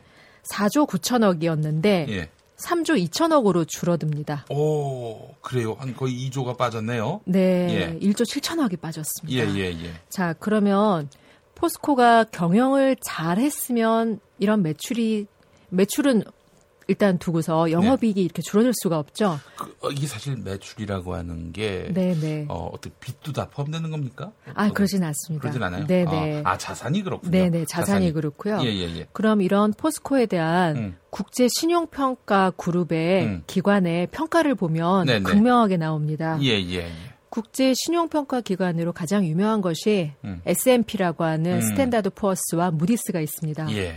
이들의 포스코에 대한 평가가 A1, A에서 음. 각각 두 단계, 삼 단계가 떨어지고 어, 더 중요한 것은 포스코 주가입니다. 주식이요. 예. 네, 포스코 주가가 어, 2008년 초만 해도 70만 원대였습니다. 70만 원. 주당. 네, 네. 예. 지금 포스코 주가는 25만 원입니다. 어, 3분의 1로 곤두박질 쳤네요. 줄었습니다. 예. 네, 맞습니다, MC님. 그, 그러면 영업이익이 는 건 어떻게 된 거예요? 아, 영업이익이 아니라 매출이 는 건 뭐예요? 아, 매출은 매출이 는 거는 저희는 이런 걸 이렇게 표현하죠. 빚 좋은 개살구다. 빚 좋은 게 살고. 네, 실익은 오히려 음. 줄었고 예. 겉 그 부피만 큰 거예요. 네. 부피만 컸는데 부피를 키울 때 그 쓸어 담았던 기업들이 있겠지요. 음. 네네네. 그들이 과연 올바른 음. 기업들이었나? 네. 어, 왜냐하면 어, MB 시절과 겹치는 포스코 음. 그 경영진은 정준양 전 회장입니다. 예, 예. 이분이 있는 동안 5년 동안 음. 기업이 국내외로 해서 음. 256개가 닙니다. 국내외로. 네네, 오. 256개 5년 동안 예, 예, 예. 특히 2011년 한 해 동안은 국내외에서 음. 160개가 닙니다. 오. 160개면은 그 working day 기준으로 네. 이틀에 하나 꼴로 기업을 그러네요. 내렸다라고. 근무일 기준으로. 예, 예, 예. 그러면 음. 그 기업들이 제대로 된 기업이었으면 음. 어 매출은 차치하고 네. 영업이익이 이렇게 줄어든다는 게 말이 안 말이 안 되죠. 예. 네. 알겠습니다. 아, 심각한 상황이네요. 예. 어, 그렇다면은 포스코가 왜 이렇게 망가진 겁니까? 수치상으로 망가진 건 뭐 확연해 네, 보이고요. 네, 예. 확연하죠. 예. 자, 모든 그 기업도 그렇고 음. 세상 일이 그렇지만 공이 있는 곳에는 상이 따라가고 네. 그 실패가 있는 곳, 잘못이 있는 곳에는 거기에 합당하는 책임이 따라야 됩니다. 음. 그렇습니다. 예, 예. 그 이렇게 기업이 어 말도 안 되는 주가가 3분의 1로 내려앉고 음, 어 부피만 커졌지 음. 알맹이는 다 빠져나가고 네네. 이런 상황에 대해서 누구 하나 책임지는 사람이 없습니다. 아니, 거기도 기업인데요. 그 네. 뭐 보통 큰 기업입니까? 근데 어떻게 이 실적에 대해서 책임을 묻지 않는다는 게 상식적으로 납득이 안 되는데요. 아, 책임을 기업의 경영을 감시하는 지금 음. 포스코는 민영화된 공기업이라고 얘기를 합니다, 예, 임신님. 예, 예. 민영화된 공기업이 포스코 말고 지금 이석채 전 회장이 구속돼서 문제가 되고 있는 KT. KT. 예. 네. 그리고 KTNG. 예. 이세 곳입니다. 예, 예, 예. 이세 곳이 경영 형태가 똑같습니다. 음. 아, 이, 이 세 곳의 경영을 좋게 보면, 음. 어, 민영화된, 그래서 견제 장치가 사회 이사제, 이사회가 네. 견제를 하는 것처럼 모양은 보이지만, 네. 어, 사회 이사라는 사람들은 음. 결과적으로 놓고 보면, 네. 포스코, KT, KTNG의 음. 각각의 회장들 사장이 임명하는 구조라고 봐도 무방합니다. 네, 네, 네. 그러면 그 기업의 투자 결정에 대해서 음. 제대로 된 견제 장치가 작동할 수가 없지요. 어, 이 엄청난 영업이익 축소, 주가 축소, 이거 보니까 말이죠. 어. 엉뚱한 데다 투자했다. 이런 또 의구심을 갖지 않을 수가 없습니다. 뭐 기업이 엄청나게 늘었다는 거 아니에요? 근데 그렇습니다. 영업이익은 크게 줄고. 네네. 뭐좀 수상한 그 낌새가 느껴집니다. 예, 수상한 저희가 그래서 네. 집중해서 보고 있는 부분이 네. 어, 어떤 부분이냐면 예.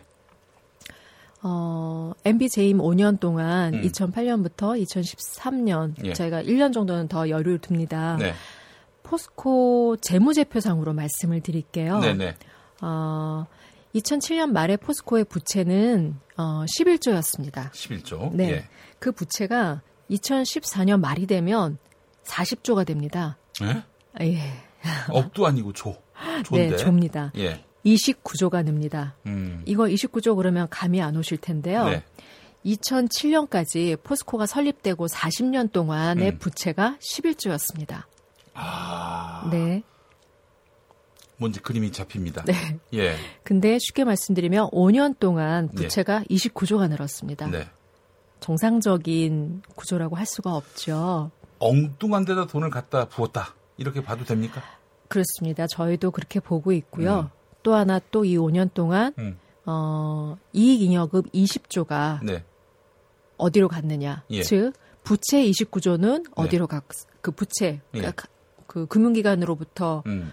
빌려온 돈이죠. 네네. 29조는 어디에 썼으며 예. 그 기간 동안 포스코가 벌어들였던 음.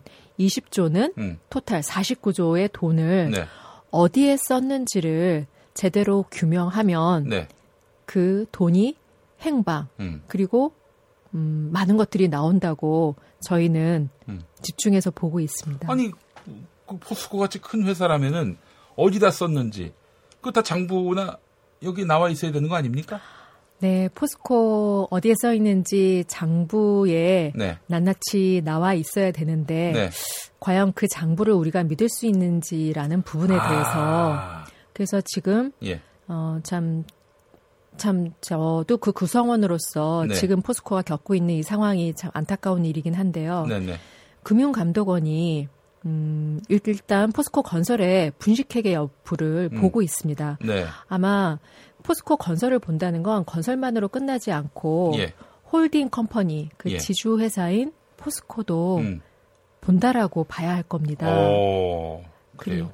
네. 그리고 중앙지검 역시 음. 어, 포스코를 수사하고 있습니다. 아 그래요? 네. 오. 근데 사실은 포스코 관련해서 전에 기사를 뒤져보니까 자원 외교 문제와 포스코가 네네. 연결돼 있어요. 아, 그렇습니다. 그렇다면 네네. 지금 검찰이 자원 외교 수사하고 있는 겁니까? 아, 제가 yes no라고 확실하게 말씀드리기는 음. 좀 그렇지만 네. 수사를 안 할 수가 없는 어, 일이고요. 딴 트랙에서 수사하더라도 결국 자원 외교 부분을 수사하지 않을 수 없을 것이다. 만나게 됩니다. 만나게 된다. 네, 만나게 아. 되고 저희는 포스코 어, 내부 문서들을 많이 갖고 있습니다. 음. 자원외교 관련된 네. 어마어마하게 작성된 보고서들이 있습니다. 예, 예, 예. 음, 포스코가 MB 시절에 음. 아 죄송합니다. MB라고 그냥 음. 짧게 말씀드려도 아니, 되는지 괜찮아요. 모르겠어요. 예, 다들 MB라고 하는데요. 네. 예. MB 시절에 예. 어, 그 저희는 사자방이라고 얘기를 하죠. 그 사자방이라면 4대강 자원 외교 그리고 방산. 방산 네. 비리 의혹. 네, 예. 네. 사자방 이 비리에 대해서 아직 제대로 들어간 곳은 아무것도 없습니다. 저는 음. 이제 시작이라고 네. 보고 있는데요. 예, 예. 이 중에서도 저는 가장 심각하다고 보는 게 음. 자원외교입니다. 네, 자원외교. 그렇죠. 예. 이 어디로 어떻게 그 돈이 이, 나갔는지 이것도 알 수 없는 것이고 어, 투자한 기업들마다 다 부실하기 짝이었고요. 결국 망했고. 네, 그렇습니다. 근데 계속 거기다 돈을 부어요. 네, 네. 이미 저희는 그 광진공이 음. 그 MB 시절에 광물진흥공사. 네, 예. 광물진흥공사 예. 그 MB 시절에 네. 어, 자원외교 하면은 네. 보통 다들 광물진흥공사, 광진공, 네. 석유공사, 네. 석유공, 예. 가스공사, 네. 요 3공사라고 합니다. 네네. 여기만 생각하시는데요. 예. 정말 자원외교의 포인트는 뭐냐면 음. 자원은 다 해외에 있지 않습니까? 네, 네, 네.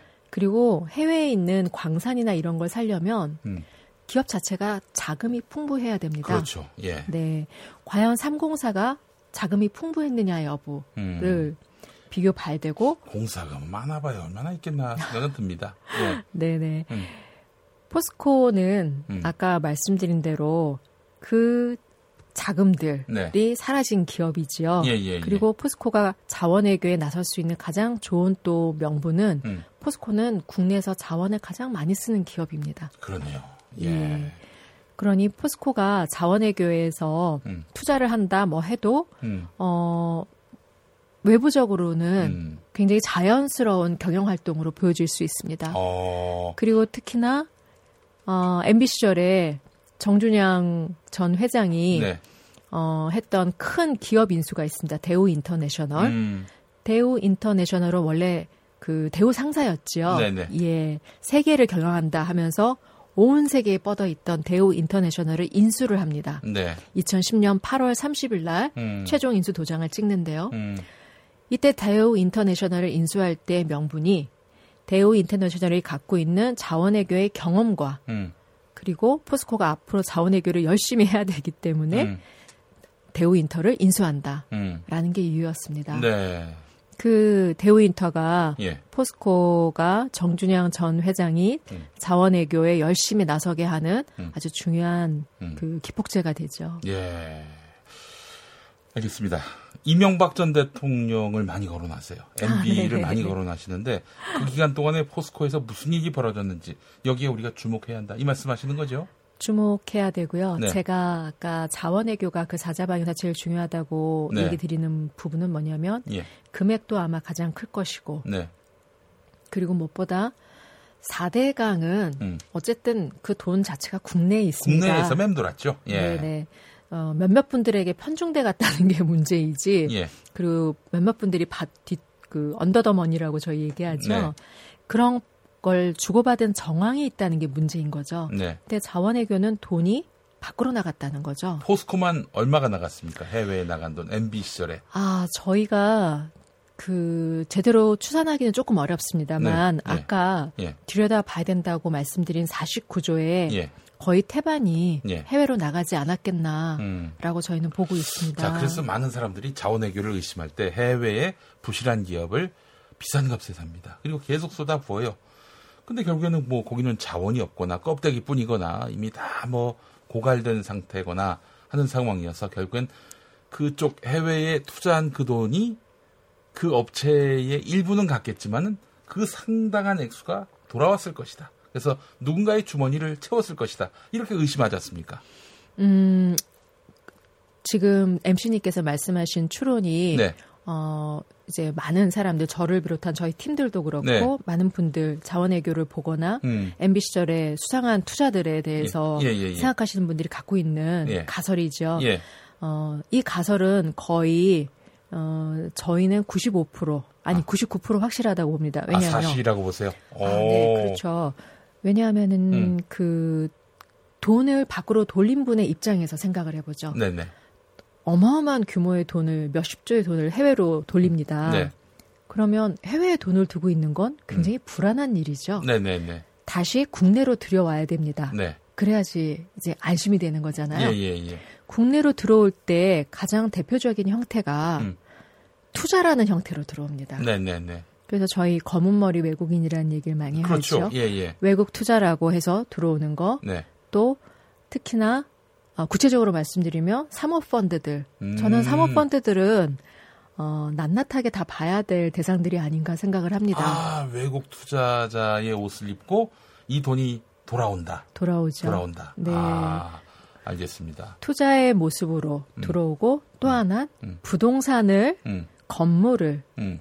뭐 등등을 음. 구매하는 음. 자금으로 들어오죠. 외국인 이름으로 그렇죠. 외국인, 거죠. 네, 예. 다국적 기업, 예. 뭐 등등등 다국적 기업들은 음. 자금 추적하기가 참 어렵습니다. 그렇죠. 예. 근데 이제 궁금한 게 말이죠. 예, 포스코는 어, 구- 그 이미 과거에는 이제 국가가 소유하다시피 했는데 민간 기업이 됐단 말이죠. 근데 민간 기업의 돈을 그렇게 함부로 외국에다가 빼돌리고 그것을 회수한다? 포스코는 그뭐 허구도 아니고 말이죠. 네, 네. 그게 어떻게 가능할까요? 아, 그 위법 아닙니까? 네. 배임 아니에요? 그렇죠. 네. 배임이고 예. 어 그걸 이제 배임 정도가 아니라 이건 횡령이라고 봐야 될 것 같은데요. 어, 횡령도 음. 당연히 음. 따라갔을 것이라고 음. 추정을 하죠. 네. 이제 사정기관들이 그 부분에 대해서는 낱낱하게 음. 밝혀 주실 거라고 보고 있고요. 네, 네. 아, 포스코가 어떻게 그럴 수 있었냐라고 음. 말씀하시는 게 굉장히 중요한 포인트인데요. 네, 네. 포스코를 장악하는 것은 네. 굉장히 쉽습니다. 어. 어. 떻게 보면 어려울 수도 있는데요. 네, 네. 포스코의 회장을 예. 네 사람을 넣으면 됩니다. 아, 그래요. 네네네. 그래서 어, MB 시절 2009년 2월 음. 어, 30, 27일이었죠. 네네. 그 주주총회에서 회장으로 확정된 정준양 씨. 네네. 정준양 씨는 2015년 중앙지검 예. 특수위부가 수사 결과로 발표를 했습니다. 음. MB 정부에서 회장으로 세운 사람이다라고. 예. 즉 MB의 사람이세요. 예, 예. 그렇게 네 사람을 집어 넣으면 음. 회장으로 세우면 포스코를 전체 네. 다 장악할 수 있는 것이죠. 아, 회장만 되면 그렇게 되는 겁니까? 회장 포스코, KT, KT 엔진은 음. 회장과 사장에게 모든 권한이 다 집중돼 있습니다. 아, 그동안 이제 MB에 관해서는 다스 관련한 수사만 있었는데, 아, 지금 어, 자원 외교 관련한 수사도 검찰이 들여다볼 가능성이 대단히 높아진 국면이다. 이 음. 말씀까지는 하셨어요? 네네네. 예. 네. 어, 또 그, 결국 그 수사를 안 할 수 없는 상황이고요. 그렇기 때문에 그 수사까지 가게 되면은 자원 외교 우리가 그동안 많은 의구심을 가졌던 그 자원 외교의 실체가 드러날 수 있겠네요.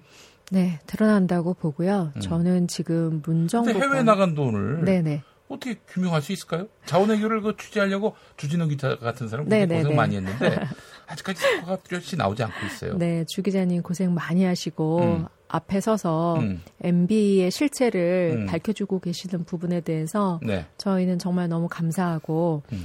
어, 그 드러날 수 있습니까? 저, 는 100% 드러날 수 있다고 봅니다. 왜냐하면 예. 밖에 나간 돈은 음. 들어옵니다. 네. 들어온 돈을 가지고 음. 파고 들어가면 된다라는 거고요. 증거가 있어요? 어, 저희가 정확하게 보고 있는 몇 군데들이 있습니다. 음. 네. 예, 그 군 그거에 대해서는 말씀드리기는 좀 어렵지만 네. 그 여기는 정확하다라고 찍고 있는 곳들이 음. 있고 음. 그곳들이 이제 어, 큰 댐을 무너뜨리는 음. 시작이 될 거라고 예. 예, 확신하고 있습니다. 알겠습니다. 뭐 오늘 이 인터뷰가 서로 이 인터뷰를 끝으로 해가지고 포스코 문제를 마무리할 수는 없을 것 같고 다음에 또 한번 또 모셔가지고 이야기를 더 네. 깊이 나눠 보도록 하겠습니다. 감사합니다. 네. 자 포스코 바로 세우기 시민연대 대표이고 포스코 어, 홍보팀장을 지냈던 정민우 대표와 함께했습니다. 오늘 말씀 감사합니다. 감사합니다. 자, 정민우 대표님, 이 네. 방송 발언을 두고 포스코에서 문제 제기를 했던 모양이죠. 예. 네, 자, 우리 네. 정민우 대표 발언 중에서 뭐가 아, 잘못됐다는 겁니까? 포스코 쪽 입장은요? 아, 네. 제가 전에 듣기로는 포스코는 음. 제가 했던 발언 중에 부채 증가 29조 원, 부채 증가는 음. 즉 07년 MB가 집권하기 이전에 포스코 부채에서 시- 부채가 그때 어, 20조 원이었습니다. 20조 원에서 MB가 집권하고 난 이후 저희가 2014년 말까지로 카운트를 했어요. 부채 증가 29조 원과 정준양 5년 동안의 이익 잉여금 20조 원 음. 이 부분을 어, 어떻게 썼느냐 규명해야 된다라는 제 발언. 음. 그리고 세 번째 대우 인터내셔널 인수가 저는 이제 잘못했다라고 음. 어, 했던 부분 음. 거기에 대해서 포스코는 정당했다고 얘기한 것이죠. 성공적인 인수 사례라고 했죠. 네, 그랬습니다. 네, 정확하게 표현하면 그렇습니다, 대표님. 네, 네. 예. 그리고 아주 기가 막힌 게 마지막 부분이라고 할 수 있는데요. 음. 예, MB 정부가 정준영을 포스코 회장으로 세우고 포스코를 장악했다라는 부분. 포스코 회장 정준영은 포스코가 늘 말하는 이사회를 통해서 선출됐다라고 하는 그런 뻔한 답변을 보내왔다라고 들었습니다. 음, 그래요. 네네. 그러니까 이제 MB 정부가 정준양 씨를 포스코 회장으로 임명하지 않았다. 네네네. 아니 지금 정민우 대표가 그런 맥락에서 얘기한 겁니까? 아, 당연히 MB가 정준양을 회장으로 임명하지 않았겠죠. 드러난 것만 보면은. 근데 이제 네네네. 숨은 영향력으로 네네네. 정준양 씨를 회장시켰다. 이게 네. 정민우 대표 이야기 아니었어요? 예, 그 이야기였고요. 음. 포스코가 참 포스코 관련된 정보 관리를 못한다라고 느껴지는 게이 음. 마지막 질문 같은 경우에는 2015년 중앙지검 특수이부가 음. 포스코 그룹을 수사하고 특히 포스코와 포스코 건설이 주 타겟이었습니다. 음. 수사하고 그해 2015년 11월 초에 수사 결과를 언론에 보도자료로 발표를 했어요. 음. 그 언론 보도자료 14페이지에 음. 뭐라고 표현이 돼 있냐면 제가 그냥 예. 간략하게 말씀드릴게요. 음. 이상득이 박영준을 통해 정준양을 음. 포스코 회장으로 임명하고 네. 토탈 정준양으로부터 뇌물 26억 원을 받았다라고 적시돼 있어요. 예, 예, 예. 그래서 지금 우리 MC님께서도 잘 아시겠지만 최근 이상득은 정준양으로부터 받은 뇌물로 인해서 실형 1년 3개월을 선고받았고 예, 예. 최종 선고받은 겁니다. 대법원. 음. 그리고 5월 16일 서울 동부구치소에 수감됐습니다. 음. 반면 뇌물을 준 정준양은 지난해 대법원에서 무죄를 선고받았습니다. 호호, 이 어떻게 된 거죠? 대표님 이 모습 어디서 많이 본 모습 아니신가요? 음, 뇌물을 저- 준 자는 네. 무죄, 뇌물을 예. 받은 자는 유죄. 뇌물을 준 자 이재용, 뇌물 받은 자 박근혜. 예, 네, 이런 네. 그림이 보이네요. 네, 근데 네.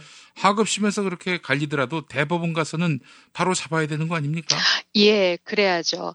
지금 박근혜 이재용 케이스는 다행히 이재용 씨는 아직 대법원 판결을 남겨두고 있지요. 음. 그래서 지금 이재용 씨 같은 경우는 검찰 삼성 바이오, 쌈바 분식이나 승계 문제에 대한 수사가 계속되고 있어서 예, 예. 솔직히 대법원 판결이 많은 분들이 유죄로 나올 것이다라고 유- 유추하고 계시잖아요. 글쎄 말이에요. 그 사이에 또 드러난 그 삼성의 네, 네, 에, 네. 뇌물 수수 의도 뭐 예컨대 이제 에, 삼성 바이오로직스를 통해서 분식 회계를 해가지고 네, 해서 네. 제일 모직의 가치를 키워가지고 네네네. 어 그렇게 해서 어 경영권 승계를 용이하게 하도록 네네네. 뭐 이 과정에서 또 이제 박근혜 쪽에 도움이 필요하니까 네네네. 뇌물을 준 것이고 그렇게 또 얼개가 만들어지잖아요. 예, 그렇죠. 지금 삼성은 이재용 씨가 아직 대법원 판결을 남겨두고 있어서 거기는 이제 뇌물을 준 자, 뇌물을 받은 자, 그 실형을 선고받는 케이스가 될 거라고 이제 예상을 하죠. 네, 네, 네, 네. 불행히도 포스코 같은 경우는 뇌물을 줬던 정준양 씨는 작년까지의 대법원 올해 우리가 드러난 사법적폐 수사를 통해서 음. 얼마나 우리가 한심한 사법부 밑에서 판결을 받고 있었는지를 지금 모든 국민들이 확인했지 않습니까? 네, 네, 네. 저는 정준영 씨 판결 역시 사법 적폐 판결의 일환이라고 생각하고, 음. 즉 정준영 씨가 다시 조사받아야 하는 주요 이유라고 보고 있습니다. 알겠습니다. 일단 그 네.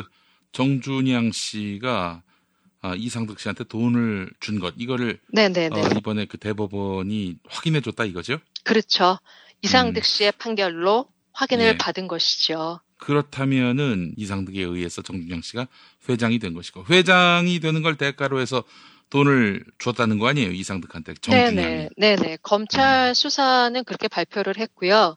네 어, MC님 제가 여기서 아주 재밌는 코멘트를 하나 말씀드려도 될까요? 네네 2009년 2월 포스코 이사회 때 포스코가 설명하듯이 정준양을 회장으로 세팅하는 겉모습은 이사회가 하는 겁니다. 음, 실질적으로 뒤에서 이루어진 힘은 검찰이 발표했듯이 네. 이상득, 박영준이었고요.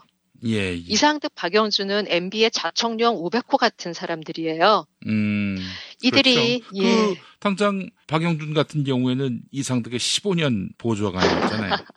예, 그렇죠. 예, 이들은 한 패밀리지요.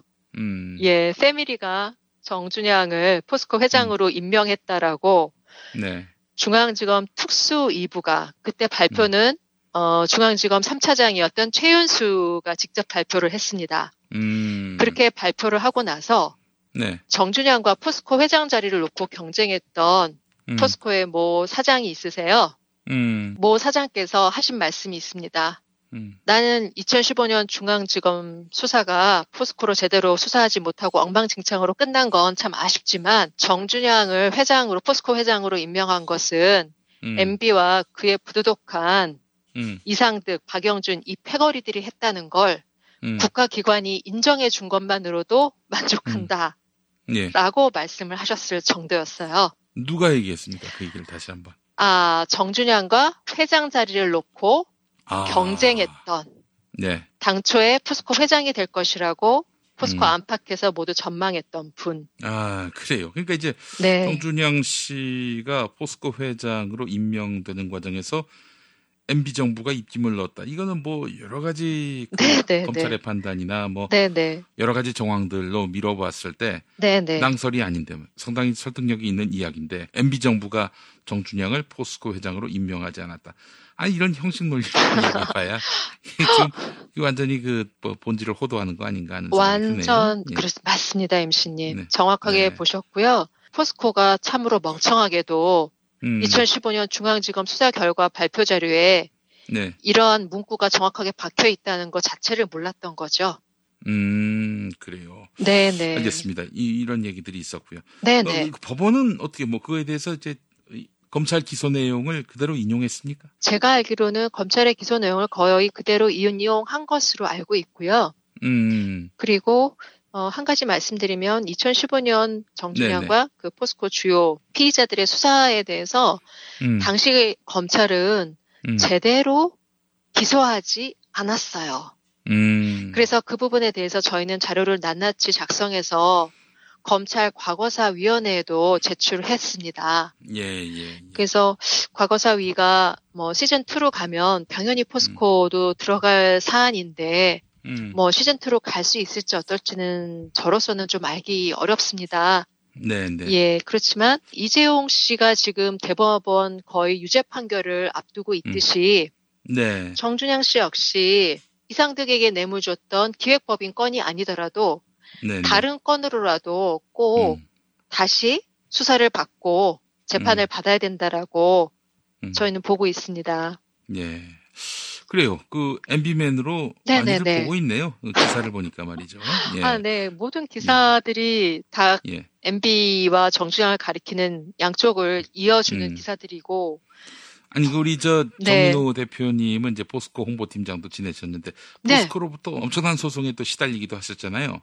아, 네. 고소 고발을 많이 당했고요. 예를 들면 현 회장 최정우 씨에게 문자를 음. 어, 세개 보내드렸어요. 네네. 세 개인가 두 개인가 보내드렸는데 다 이게 언론 보도 자료들을 보내드린 겁니다. 음. 근데 그걸로 저를 그 협박이라는 걸로 고발을 하시더라고요. 제가 일례로 하나 설명을 드리는 겁니다. 예, 예, 그래요. 예, 협박으로 민감하게 반응하네요. 네. 예. 협박으로 고발하시면 이거 네. 최정우 씨가 직접 저를 고발해야 되잖아요. 고소를 그렇죠. 해야죠. 예, 예, 예. 근데 우리 최정우 씨는 늘 보면 본인은 뒤로 숨고 음, 포스코를 내세워서 음, 고소를 못하고 고발을 하세요. 고발을. 예. 예, 예. 이런 저는 차라리 정말 그렇게 음. 억울하고 본인이 자신 있으면 고소하시라고 최정우 씨에게 얘기 드리고 싶고요.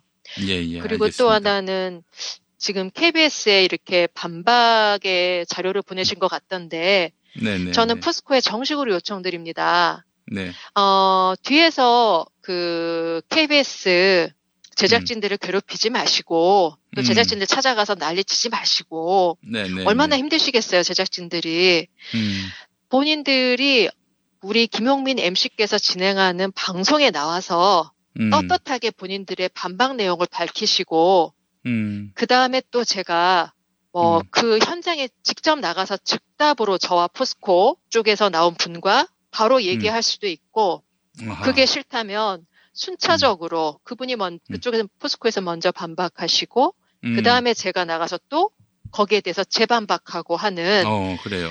이런 토론을 하기를 정식으로 음. 요청드립니다. 네, 그래요. 그 이게 좀 정민우 대표께서 네. 어, 포스코 쪽에 제안하는 겁니다. 포스코는 여기에 대해서 어, 답변했으면 좋겠다는 생각이 들고요.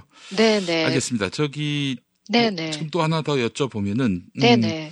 MB 정부가 정준영을 포스코 회장으로 임명한 게 아니다 이런 포스코의 반박이 있었는데 여기에 대해서 이제 또 재반박을 하셨어요. 정민우 대표님이 네네. 포스코가 또 문제 삼은 정민우 대표님 발언 중에는 네네. 포스코가 정준영 회장 5년 동안에. 순이익 총계 그러니까 이익. 잉여금이 20조 원이다. 그러니까 네네네. 어, 정준영 때 뭐 포스코를 다 말아먹었다는 식으로 얘기하고 있는데 네네네. 사실과 다르다라고 포스코는 얘기하고 있습니다. 아, 예, 아, 예. 어떻게 보십니까? 아, 네. 이건 뭐, 그 답변 자료를 만들어 온 것은 포스코 음. 실무자들이라고 보고요. 네. 제가 그 실무자들이어도 그렇게 할 수밖에 없었을 텐데, 음, 어, 거기에 대해서 좀 말씀을 드릴게요. 음, 어, 포스코 쪽은 제가 부채 증가 29조 원에 대해서 얘기한 건 맞다고 인정해 왔어요. 네네. 그러면서 부채 증가를 뭐라고 얘기하냐면 해외 13조 원, 국내 음. 9조 원이다 이렇게 퉁 쳐서 얘기를 했는데요. 음. 이게 정준영 시절에 이런 투자를 얘기할 때 반드시 설명해야 하는 게 뭐냐면 음. 정준영 5년 동안 포스코 국내외 계열사 증가한 개수가 음. 250개입니다. 그럼 어. 네, 이 250개 각 계열사라고 봐야겠죠. 예, 예. 계열사들에 대한 투자 내역과 음. 현재 잔존 가치 등을 상세 설명해야지만 음. 이것은 규명되는 부분입니다. 음. 그리고 또 하나 이익잉여금을 저는 어, 포스코는 분명히 압니다. 제가 순이익의 개념으로 얘기한 걸 알면서도 음. 포스코 쪽에서는 이익잉여금을 회계적인 얘기로 풀어내기만 했어요. 음. 이익 잉여금을 현금으로 보유하는 기업은 없습니다. 음. 삼성전자 같은 정말 초우량 기업이잖아요. 네네. 계속 이익 잉여금이 쌓이니까 이걸 처리하기 위해서 주식 소각도 합니다. 음. 근데 정준영 5년 동안은 어땠냐면 매출은 엄청나게 증가했지만 이익 그 순이익은 계속 줄어들었어요. 음. 이게 왜 그래? 매출이 늘었다라는 건 즉 연결되는 기업들의 매출, 즉 쓰레기 연결 계열사들이 많아지면서 겉보기에는 매출이 늘죠. 음. 그렇지만 실제 성적은 안 좋았던 거예요. 그것에 대해서는 뭐 무디스나 S&P 등에서 포스코의 신용 등급을 정준영 5년 처음 시작과 끝 무렵에 세 단계 떨어뜨린 걸로 제가 설명을 드렸던 것이고요.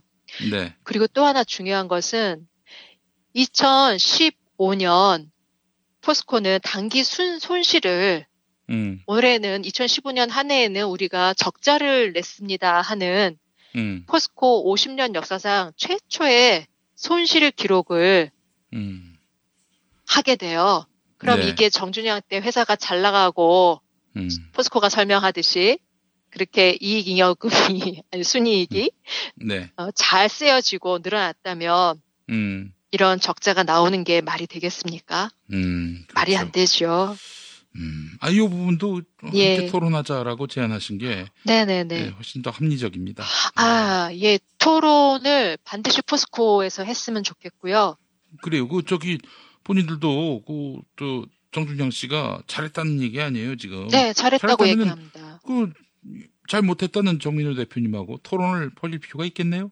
아, 그럼요. 반드시 우리 김용민 MC님께서 음. 어, 사- 그 하시는 방송에서 네. 저는 토론을 해야 된다라고 생각을 하고요. 네, 또 그리고- KBS 쪽에서도 우리 네. 스태프들 얘기는 얼마든지 기회를 제공하겠다라는 얘기예요. 아, 네, 그러니까 감사합니다. 그런 얘기를 했음에도 불구하고 또 그런 뭐 뚜렷한 의지가 안 보이는 것 같아서 말이죠. 뭐 제 생각인데요. 네, 네, 반드시 네, 네. 나오셔가지고 반드시 네, 네. 나오셔서 어, 이 정민호 팀장이 뭔 말을 잘못한 게 있는지 네, 네, 그걸 네. 좀 소상히 말씀하시고 그러면서 또 포스코의 기업 가치를 또 지켜야 되지 않겠습니까? 아, 이 그럼요. 국문회장에서 그 서로 대화하자는 음, 제안인 만큼 네, 포스코가 그렇습니다. 좀 열린 마음으로 네, 네. 어, 대화에 응했으면 좋겠다는 생각이 듭니다. 네, MC님 말씀 지당하시고요. 만약에 제가 공개 토론을 해서 음. 네. 포스코가 말하는 것이 다 옳다라고 판단이 된, 판명이 난다면 음. 제가 이제 이 일을 그만두고 제가 음. 사라져야죠.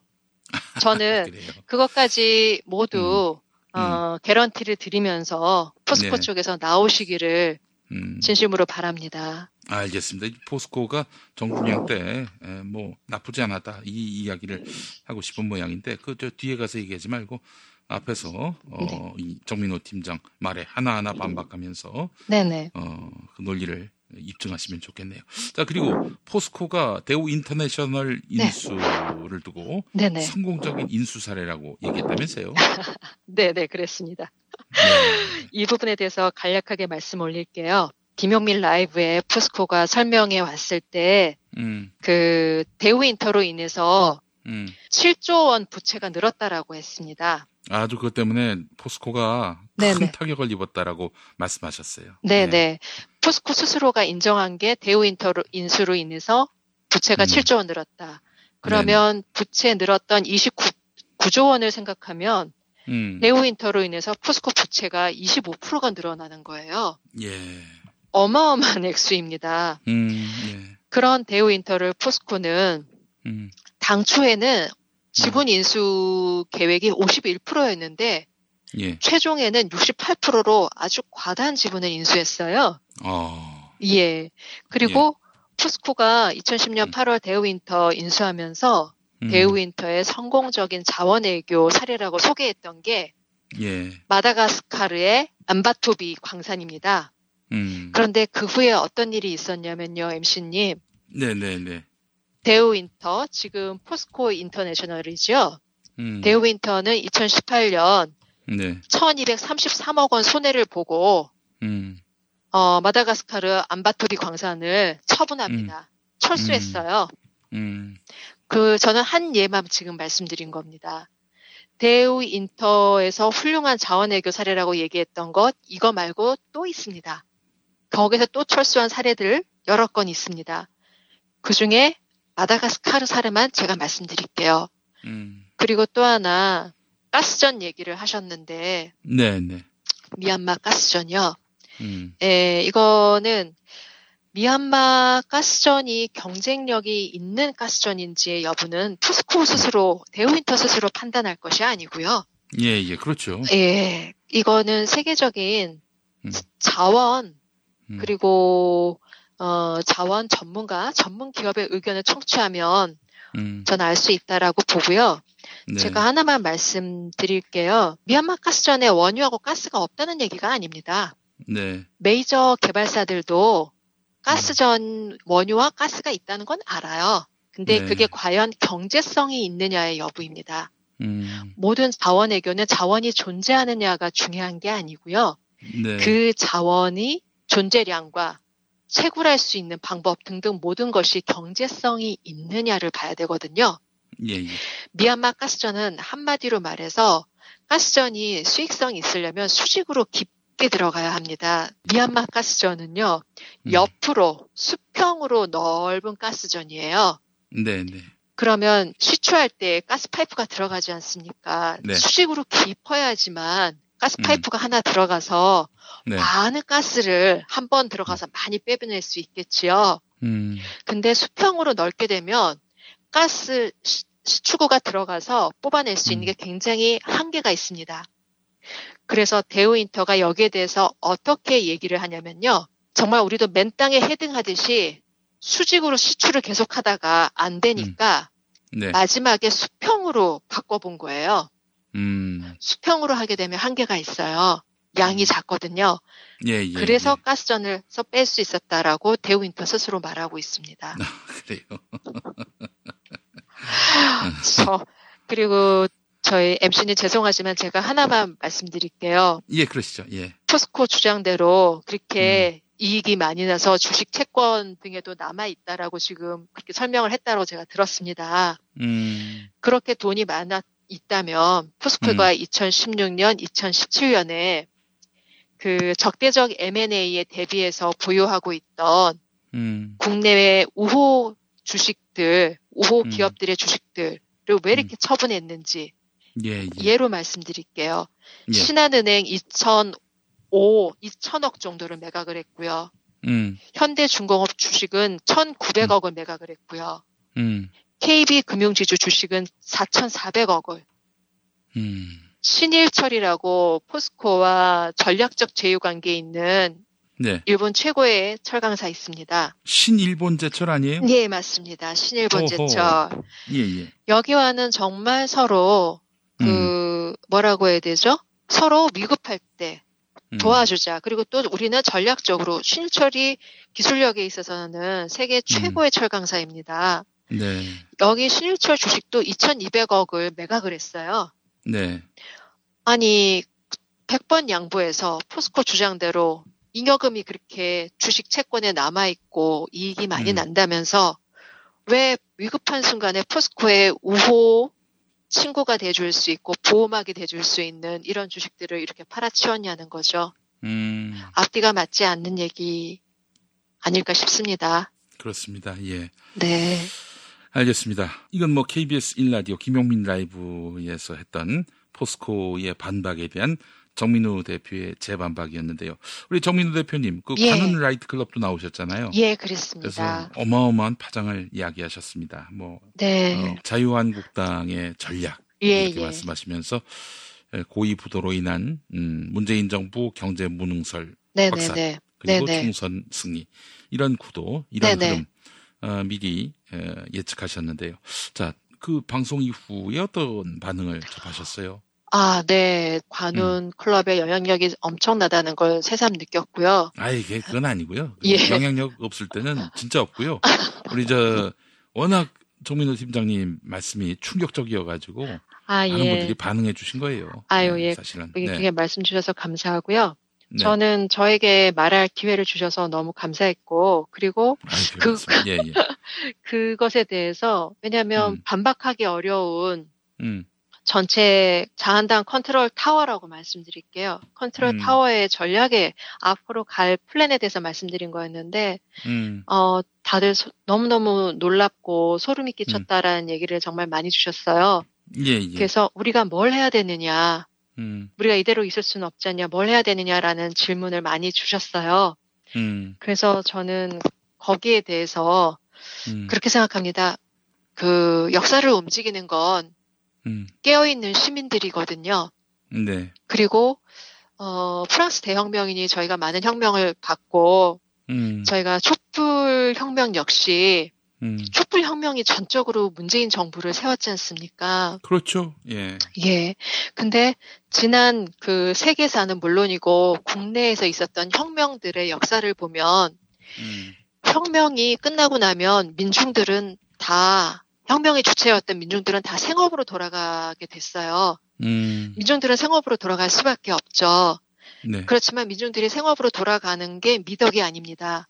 왜냐하면 여태까지 그 기득권과 악을 구축해왔던 세력들은 힘이 여전히 있거든요. 예, 예, 예. 그 상태에서 잠깐 그 혁명의 열기로 그들을 잠깐 묶었을 뿐이에요. 음, 그리고 과도기 정부라든가 새로운 체제가 들어서면 이 체제는 뿌리가 얕고 힘이 없기 때문에 예, 기존의 악들과 부패들, 수구 부패 이 세력들은 이 새로운 새로 들어온 세력을 적당한 타임이 오면 흔들기 마련이죠. 음, 그러면 새로운 체제는 늘 힘이 없어서 전복되거나 전복되거나 뭐 네. 쫓겨나거나 등등의 그 불행한 일들을 겪었습니다. 역사적으로 네. 늘 그랬습니다. 예, 그러면서 혁명은 늘 한수 한동안 이게 혁명의 그 열기대로 쭉 갔다면 음, 굉장한 진행 속도로 나갔을 일들이 음. 엄청난 반동을 겪게 됩니다. 전 이런 세계사와 세계사적인 혁명의 흐름들, 혁명 이후의 음. 과정들을 보면서 어떤 생각을 하게 됐냐면 네, 우리 촛불혁명이 제대로 성공하기 위해서는 촛불혁명도 지금 문재인 정부가 그 수구 부패들의 공격을 지금 받는 타임이 왔거든요. 예, 예, 예. 어, 자, 저는 그, 이 몰라, 진영 논리라고 얘기하시면 제가 뭐 드릴 말씀은 없지만 저는 민주정부 100년 집권을 하기 위해서는 기울어진 운동장으로 70년을 왔다면 민주정부가 집권 100년은 해야 된다라는 생각으로 시민들의 힘을 모으려고 합니다. 다만 네. 시민들은 생업을 그대로 하시고 네, 저 같은 사람들 그리고 민주 진영의 훌륭한 그 소신 있고 언제나 앞에 서서 뛰어왔던 분들이 하나로 힘을 뭉쳐서 음, 촛불 시민들의 그 혁명 정신을 이어가는 일을 해야 된다라고 보고 있습니다. 예, 그래서 예. 조만간 어, 구- 범국민 음. 촛불 혁명 계승을 하는 운동 본부를 어, 어, 발족하려고 합니다. 그래요. 그 단체 만들어서 뭐 하시게요? 아, 그 단체를 만들어서 쉽게 말하면 포스코 같은 그리고 KT, KTNG 같은 민영화된 공기업들을 음, 제대로 개혁하는 것입니다. 어, 시민의 힘으로. 왜냐하면 다시 이 기업들을 국민의 세금으로 다 성장한 음, 기업들이거든요. 네, 네, 네. 국민의 품으로 지금 스스로들 각자 포스코, KT, KTNG는 국민기업이라고 얘기합니다만 예, 예. 그들은 엄밀한 의미에서 국민기업이 아닙니다. 음, 그들을 진정한 국민기업으로 만드는 일을 할 것이고요. 네. 그리고 저들의 메시지 센터인 조선일보 폐간 운동을 하겠습니다. 예. 어. 그리고 그래요. 민주 언론을 음. 설립하는 일, 민주 언론이라 하면 단순히 뭐 이런 방송 채널 한두 개의 얘기가 아니라 음. 여러 가지 채널을 다양하게 다 갖추고 있는 뉴, 뉴 미디어까지 포함해서 그런 민주 언론을 설립하는 일을 하고자 합니다. 예. 알겠습니다. 아, 이 큰 꿈을 갖고 계시는데, 어, 포스코가 정상화돼서, 네네. 어, 국민 기업의 어떤 정체성을, 본령을 되찾을 수 있기를 바라는 마음이고요. 그 누차 말씀하셨듯이 포스코는 사실상 MB가 소유하고 있다. 이 네네. 견해는 변함이 없으신 겁니까? 아, 전혀 변함이 없고요. 저는 포스코가 네. 여기에 대해서 저한테 고소 고발을 좀 해줬으면 좋겠어요. 어, 그래. 네. 이런 건 고소고발 안 하는 모양이죠? 저라면 고소고발을 할 것 같은데 왜 안 하는지 잘 모르겠고요. 저는 음. 포소, 포스코가 이 저의 발언에 대해서 고소고발을 해준다면 음. 여기에 대해서 저는 검찰에게 오히려 청원을 하든지 뭐 조- 뭐라고 해야 되죠? 요청을 하든지 해서 음. 포스코를 압색하는 음. 저는 그 중요한 자료들이 어디 어디 있다는 것을 압니다. 네, 네. 압색하는 시작과 포인트로 삼고 싶습니다. 네. 그리고 포스코가 MB 기업이다라고 얘기를 제가 자신 있게 했을 때는 그만한 음. 저도 자료를 갖고 있기 때문입니다. 네. 아, 자료를 갖고 있다? 네, 오호. 그렇습니다. 그래서 예. 그걸 아예 고소고발을 해서 제가 자료를 오픈할 수 있는 명분을 음. 만들어줬으면 좋겠다라고 생각하고 있습니다. 그래요. 알겠습니다. 아, 송민호 팀장님, 자료를 네. 갖고 있다고 하셨는데, 네, 그 자료가 만약에 네네. 공개된다면은, 네네. 어, 이, 어떤 여파가 있을지, 그 좀 슬쩍 힌트 좀 주시면 안 돼요? 아, 공개되면 참 엄청난 큰 여파가 있을 것이고요. 음, 아마 MB와 MB의 컨트롤 타워는 더, 저를 더 집중하게 될 것이고요. 네, 네.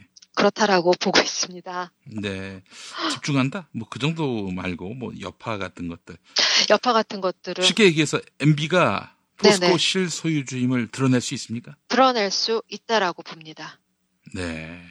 알겠습니다. 보고요. 그리고 조만간 예. 음, 지금 그 저기 자원 외교의 네. 게이트가 열립니까? 아, 자원 외교의 본격적인 게이트는 음. 하반기부터 열리리라고 확신하고요. 그 네네. 전에 아주 충격적인 게이트가 하나 열릴 겁니다.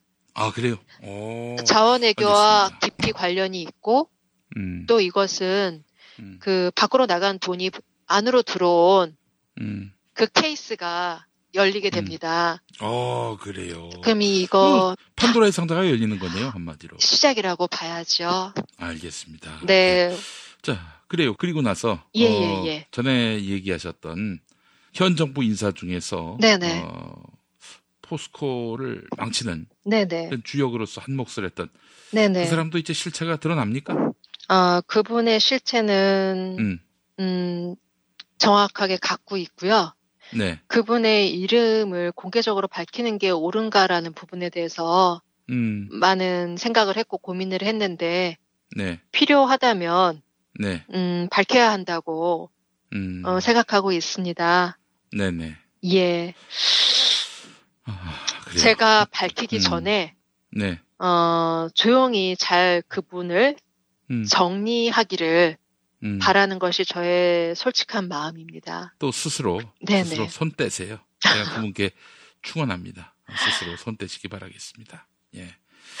네. 어, 하여튼 참 너무 안타깝습니다. 예, 예. 네. 자, 우리 정민호 대표님 오늘 어, 말씀 감사하고요. 네. 어, 또 뭔가 큰 거 이제 터트리실 땐 또 저희를 통해서 좀 해주셔야 돼요. 아유, 당연하죠. 저는 그 KBS 김용민 라이브에서 음, 포스코와 음, 정면으로 음, 토론하고 네. 누가 과연 거짓을 얘기하고 있는지 음, 자신 있게 음. 얘기하기를 바라고 네. 그 KBS 김용민 라이브를 통해서 음. 제가 밝혀야 될 중요한 팩트들을 또 음. 밝히도록 하겠습니다. 네, 알겠습니다.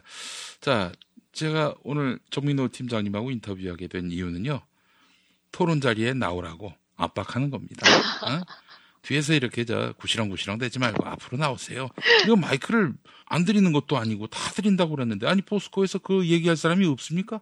그 큰 기업에 그 저기 정당성을 입증할 수 있는 분이 나오시면 좋겠고요. 충분한 발언 기회 드리겠습니다. 그러니까 아, 아니 뭐 진짜 정민우 팀장하고 1대1 토론이 어렵다면 우선 한번 나오세요. 그래서 저기 어, 반박의 기회를 드리고요. 어, 그런 다음에 또 정민우 팀장한테 기회 드리고 어, 그런 다음에 또 재반박을 한다? 어, 그럼 또 기회 드려야죠. 네. 어, 그렇게 하겠습니다. 그러니까 발언 기회를 드릴 테니까 뭐 KBS 1라디오가 부담되면은 관훈 나이트클럽도 좋아요. 어, 나오셔가지고 인터뷰 기회 드릴 테니까 포스코 연락 주시기 바라겠습니다. 연락은 대마시안으로 하시면 되겠습니다. 예. 자, 정민우 팀장님 말씀 잘 들었습니다. 네, 너무너무 감사하고 이렇게 반론의 기회와 장을 우리 김용민 MC께서 꼭 열어주시기를 말씀 올립니다. 감사합니다. 김영민을 이제 유튜브에서 만나세요. 관훈 라이트 클럽에 오신 여러분 환영합니다. 황금 선박에 오르신 여러분 환영합니다. 우먼스 플레이입니다. 섬김 쇼와 함께하는 시간입니다. 오늘도 히스토리의 문을 열겠습니다. 프로듀서 김영민의 모든 콘텐츠를 영상으로 즐거운 분, 즐거운 분. 유튜브에서 김영민 TV를 구독하세요. 김영민 TV.